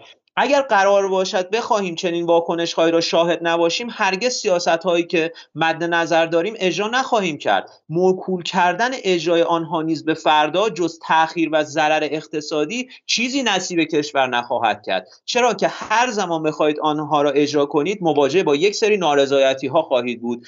ممکن است در حال حاضر منافع کوتاه مدت حاکمیت را تأمین کند ولی در بلند مدت آن را با چالش ها و بحران های جدی روبرو می کند و آن زمان آرزو می کردید که ای کاش سیاست های مورد نظر را زودتر اجرا می کرد من اینجا مشخصا می‌خوام آقای در واقع سیامک قاسمی رو دعوت بکنم به اینکه همین یه مصاحبه رو هیچی که در مورد تاریخ نئولیبرالیسم نمی‌دونی برادر من. همین یک مصاحبه رو شما بخون اون موقع متوجه میشیم که آیا نئولیبرالیسم به معنای آزادی هست یا نه. فوق العاده است. میگه باید سرکوب کرد. این آقای روغنی زنجانی که الان هنوز در اکو ایران و اینها میاد میره. پدر نئولیبرالیسم ایرانه. پدر نئولیبرالیسم ایران. یعنی به نوعی تمام این شبکه از زیر در حقیقت از زیر قبای ایشون در اومده. و میگه که به کره جنوبی نگاه کنید. کره جنوبی چقدر خوب سرکوب کرد چقدر خوب دانشجوهاشو میکشت. پلیس رو مجهز کنید که بریزه تو خیابون فقرا رو بکشه و این این آزادی که آقای آقای سعید سیامک قاسمی میگه. به این جالبه که ما در این حد هم نخوندیم. حالا من میگم صدا سیما کارشو انجام نمیده بقیه انجام نمیده. اینه که اینها رو بر رسوا کنن. نه اینکه اگه و هیچ کس سراغ اینها نمیره. درست؟ باز کردن این. من تمام مطالب از شما می‌خوام بگیرم. اینا رو واقعا در دانشگاه توضیح کنیم. دانشگاهی که مسعود روغن زنجانی رو به عنوان پدر توسعه ایران می‌شناسن و میگن که ایران نخبه کشی کرده که امثال مسعود روغن زنجانی هنوز رئیس سازمان برنامه بودجه نیستش. نخبه کشی که ما به نخبه های خودمون نرسیدیم. نخبه هایی که به ما آموزش می‌دادن که چگونه سرکوب کنیم. بسیار بسیار نقطه نقطه ترسناک و, و درخشانی بودش. ولی ایشون آیه, آیه علیزاده ایشون به نوعی لیدر مکتب نیاوران هستند که اعضای اون بعدتر تبدیل به تدوین کنندگان بسیاری از اسناد بالادستی ما در حوزه اقتصاد و همینطور مشاوران ارشد دولت مردان ما میشن. این آدم آدم کم اهمیتی به هیچ عنوان نیست و جای بررسی داره که ما افکارش رو و جهتگیریش رو یک بار وارد بازخانی جدی قرار بدیم دیگه. من, من که من که از خودم واقعا ما در جدال هیچ کار دیگه نداریم و الان هم که دیگه به شکلی ما بیکاریم و دوستان خیلی خیلی زیادی هستن که دارن من این مسائل مقاومت و منطقه رو پوشش میدن و ما نباشیم اونجا خالی نمیمونه. ولی من واقعا آرزو که در جدال بیایم و یک پرونده حداقل یه برنامه روی مثلا مسعود روغنی زنجانی برداریم روی مسعود نیلی برداریم. روی این شخصیت ها رو ببینید تو غرب کار روزنامه نگار تحقیقی همینه که اینا رو باز کنه از زیر سایه بیاره بیرون. آقای مسعود روغنی زنجانی اصلا اعتقاد داره که باید سرکوب شه کارگرا رو کشت. بسیار خوب. ولی توی انتخابات دیگه نباید آزادی آزادی کنه. آقای غنی نژاد احتمالا اون موقع من تو غنی نژاد هم بگردی ایشون هم از سرکوب و اینها دفاع کرده. ولی الان پدر آزادی ایرانه. کسی ندونه فکر می‌کنه که چه می‌دونم نلسون ماندلا ایرانه. برای همین از زیر سایه بعد بیاریم بیرون نور بندازیم روشون. و ما هستیم. من چیزی که خیلی برام جذاب بود تو نوشته مسعود روغنی زنجانی در سال 1974 این بود. میگه جراحی هزینه داره. جراحی هزینه داره. خب پول بدی. رفتی می‌خوای کلیت در بیاری مجانی نیستش که. بعد پولشو بدی خب؟ می‌خوای جامعه اقتصاد مثل ژاپن شه بعد جراحی کنی. 400 500 2000 3000 نفر آدماتو بکشی که بقیه بفهمن تو خیابون نریزن. بفهمن که اگر لازمه که شم بچهشون کودک کار باشه همسرشون تن فروشی کنه خودشون مواد فروشی کنن اینا هزینه های جراحیه. بالاخره یه ملتی که قوی می‌خواد بشه یه سری پرتی هم داره دیگه. مثلا یه 10 درصد 20 درصدش پرتیه. میاد مادون پرولتاریا میشه مادون طبقه کارگر میشه و در حلبی آباد این آمریکای جنوبی. این این همه شهرهای بزرگ آمریکای جنوبی از تو برزیل نگاه کنین توی ریو دو ژانیرو اون قصرها هست. اون بغل هم بچه‌ای هستن که به 8 سالگی نرسیدن تو این گنگا کشته میشن. چه اشکال داره؟ هزینه جراحیه خب؟ بعد تو میگی جراحی کی بهت یاد داده؟ کدوم استاد رفت؟ کدوم دانشگاه رفتی؟ میگه شیکاگو. خب من هم شیکاگو درس خوندم یا توسط بچه شیکاگو شیکاگو درس خوندم. خب اینا معلمای منم خب از انقلاب از شریعتی و طالقانی و بهشتی و شهید شهید شهید شهید شهید کردن و اسلام و علی ابن ابی طالب و نهج البلاغه دفعه گفتم برین کنار. اونا رو تو روبنا میگیم که یه خود سفتر شه اتفاقا. ولی اصل ائمه ما این دوازده نفرن. خب هفت پنج شش نفرشون اینجان. تغییر دینه. جمهوری اسلامی سال 68 تغییر مذهب داده.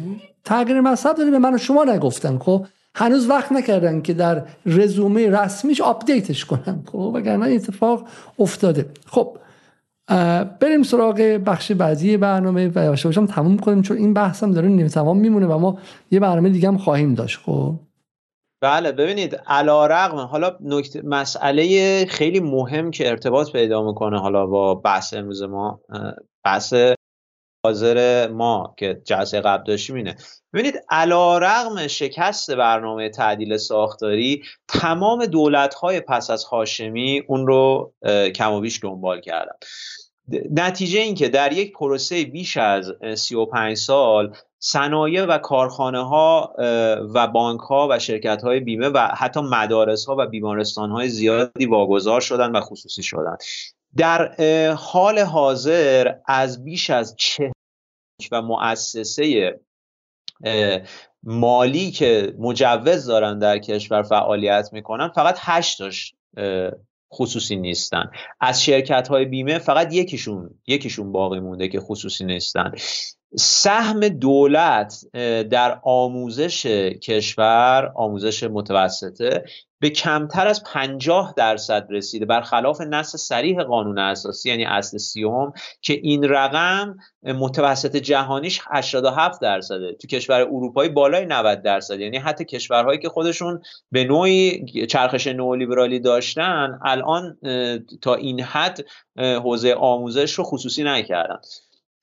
ببینید سهم به طور کلی سهم هزینه کرد دولت ایران در بخش عمومی به تولید ناخالص ملی فقط دوازده و نیم درصده که از این حیث فقط پنج تا کشور از ایران کمتر هزینه می‌کنن. یعنی ایران در رتبه ششم کم خرج ترین دولت های جهان در بخش عمومی قرار داره. از پس از سیاست های سالهای سیاست به اصطلاح تعدیل ساختاری تا الان فقط یک بیمارستان دولت جنوب شهر تهران یعنی بیمارستان شهدای گمنام در منطقه 15 به اصطلاح افتتاح شد. در حالی که بیمارستان خصوصی یکی پس از دیگری در مناطق غرب و شمال تهران سر برف راختن. و عرض شود که من توصیه می‌کنم حتما دوستان این کتاب رو هم مطالعه بکنن. کتاب در رابطه با باز بحث دقیق تر در مورد این کتاب, کارگران بی طبقه متعلق به علیرضا خیراللهی که توضیح میده که چجوری در حقیقت مناسب از دوران تعدیل ساختاری به بعد در رابطه با نیروی کار ایران قواعد تغییر کرده. من حالا یه اشاره گذرایی می‌کنم به سرفصلهای بحثشون. ببینید بالای 95 درصد نیروی کار کشور موقتی شدن. قراردادهای یه ماهه و سه ماهه و شش ماهه دارن حد اکثر در حالی که در دهه 1360 دقیقا برعکس بود. یعنی اینو احمد توکلی که اون زمان رئیس مرکز پژوهش های مجلس بود اعلان کرد. که در دهه 1360 بالای 90 خورده درصد از نیروها شاغلین در استخدام رسمی و مادام العمر کارفرمای خودشون قرار داشتن. خب انسانی که به این شکل موقتی سازی شده طبیعتا قدرت چانه زنی خودش رو هم از دست میده دیگه. چون به محض اینکه اعتراض بکنه باید جلو پرس خودش رو جمع بکنه و بره بیرون. قرارداد محکمی که نداره. و عرض شود که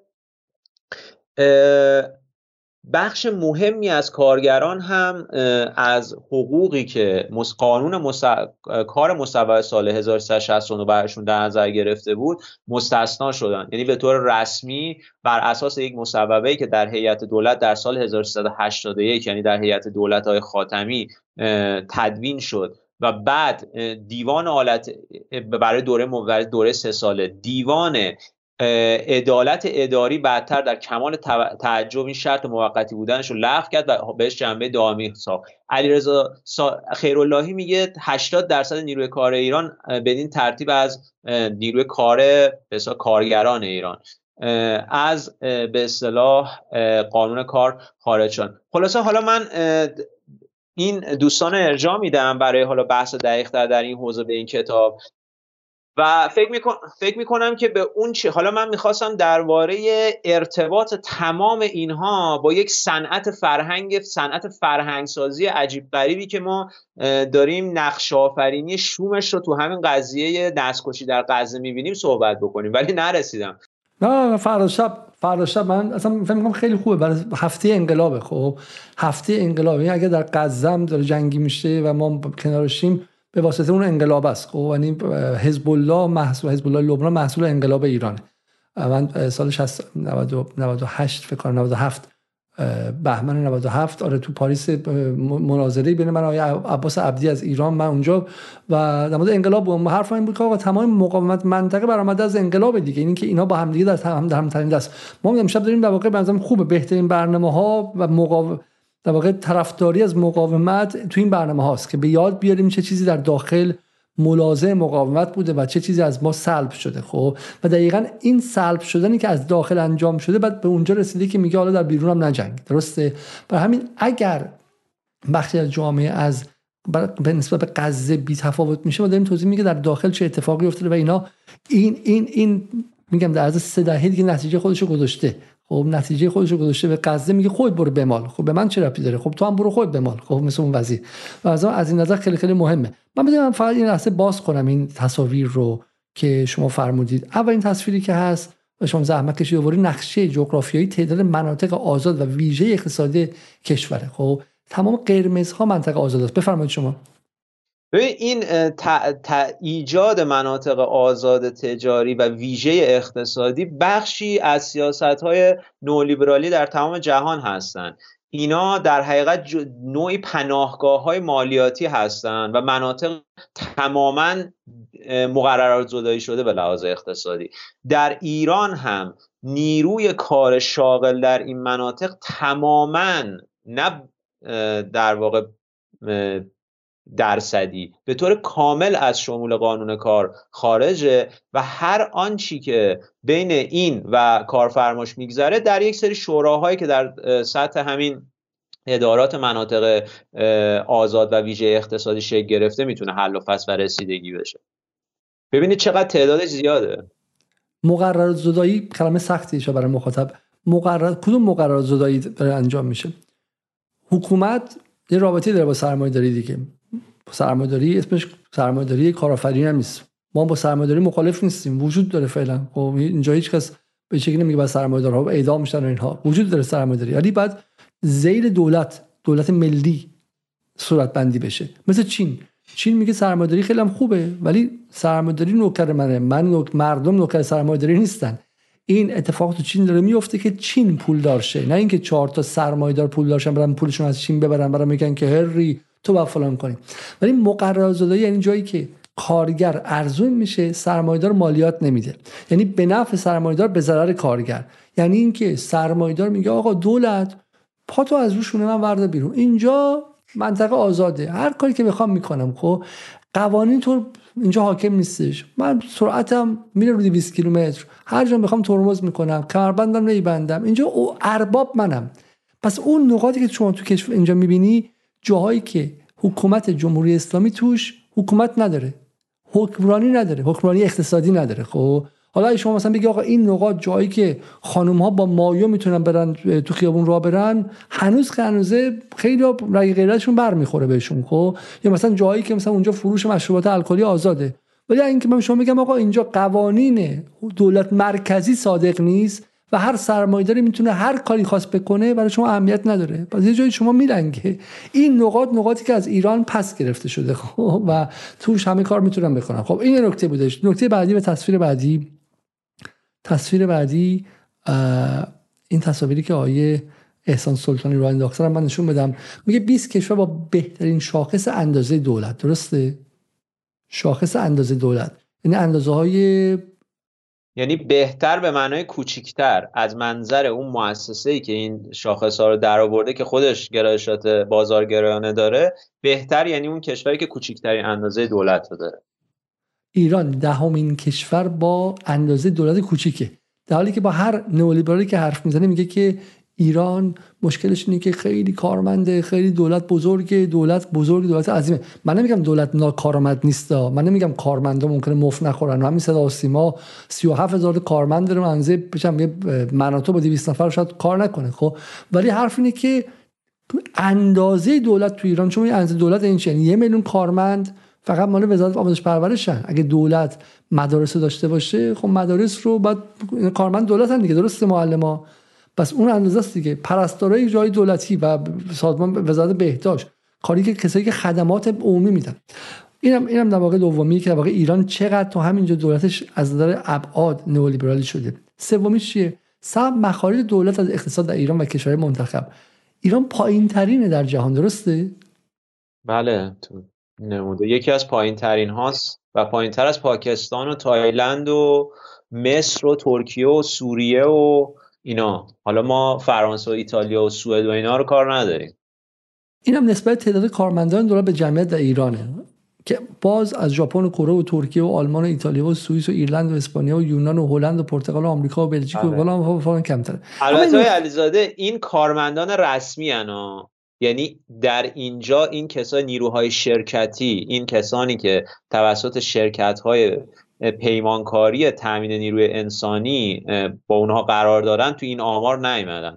ایران از حیث کارمندای رسمیش یعنی کارمندایی که دولت خودش رو متعهد به اونا می‌دونه که یک عمر کار اونها رو و درآمدشون رو و مزایاشون رو تامین بکنه.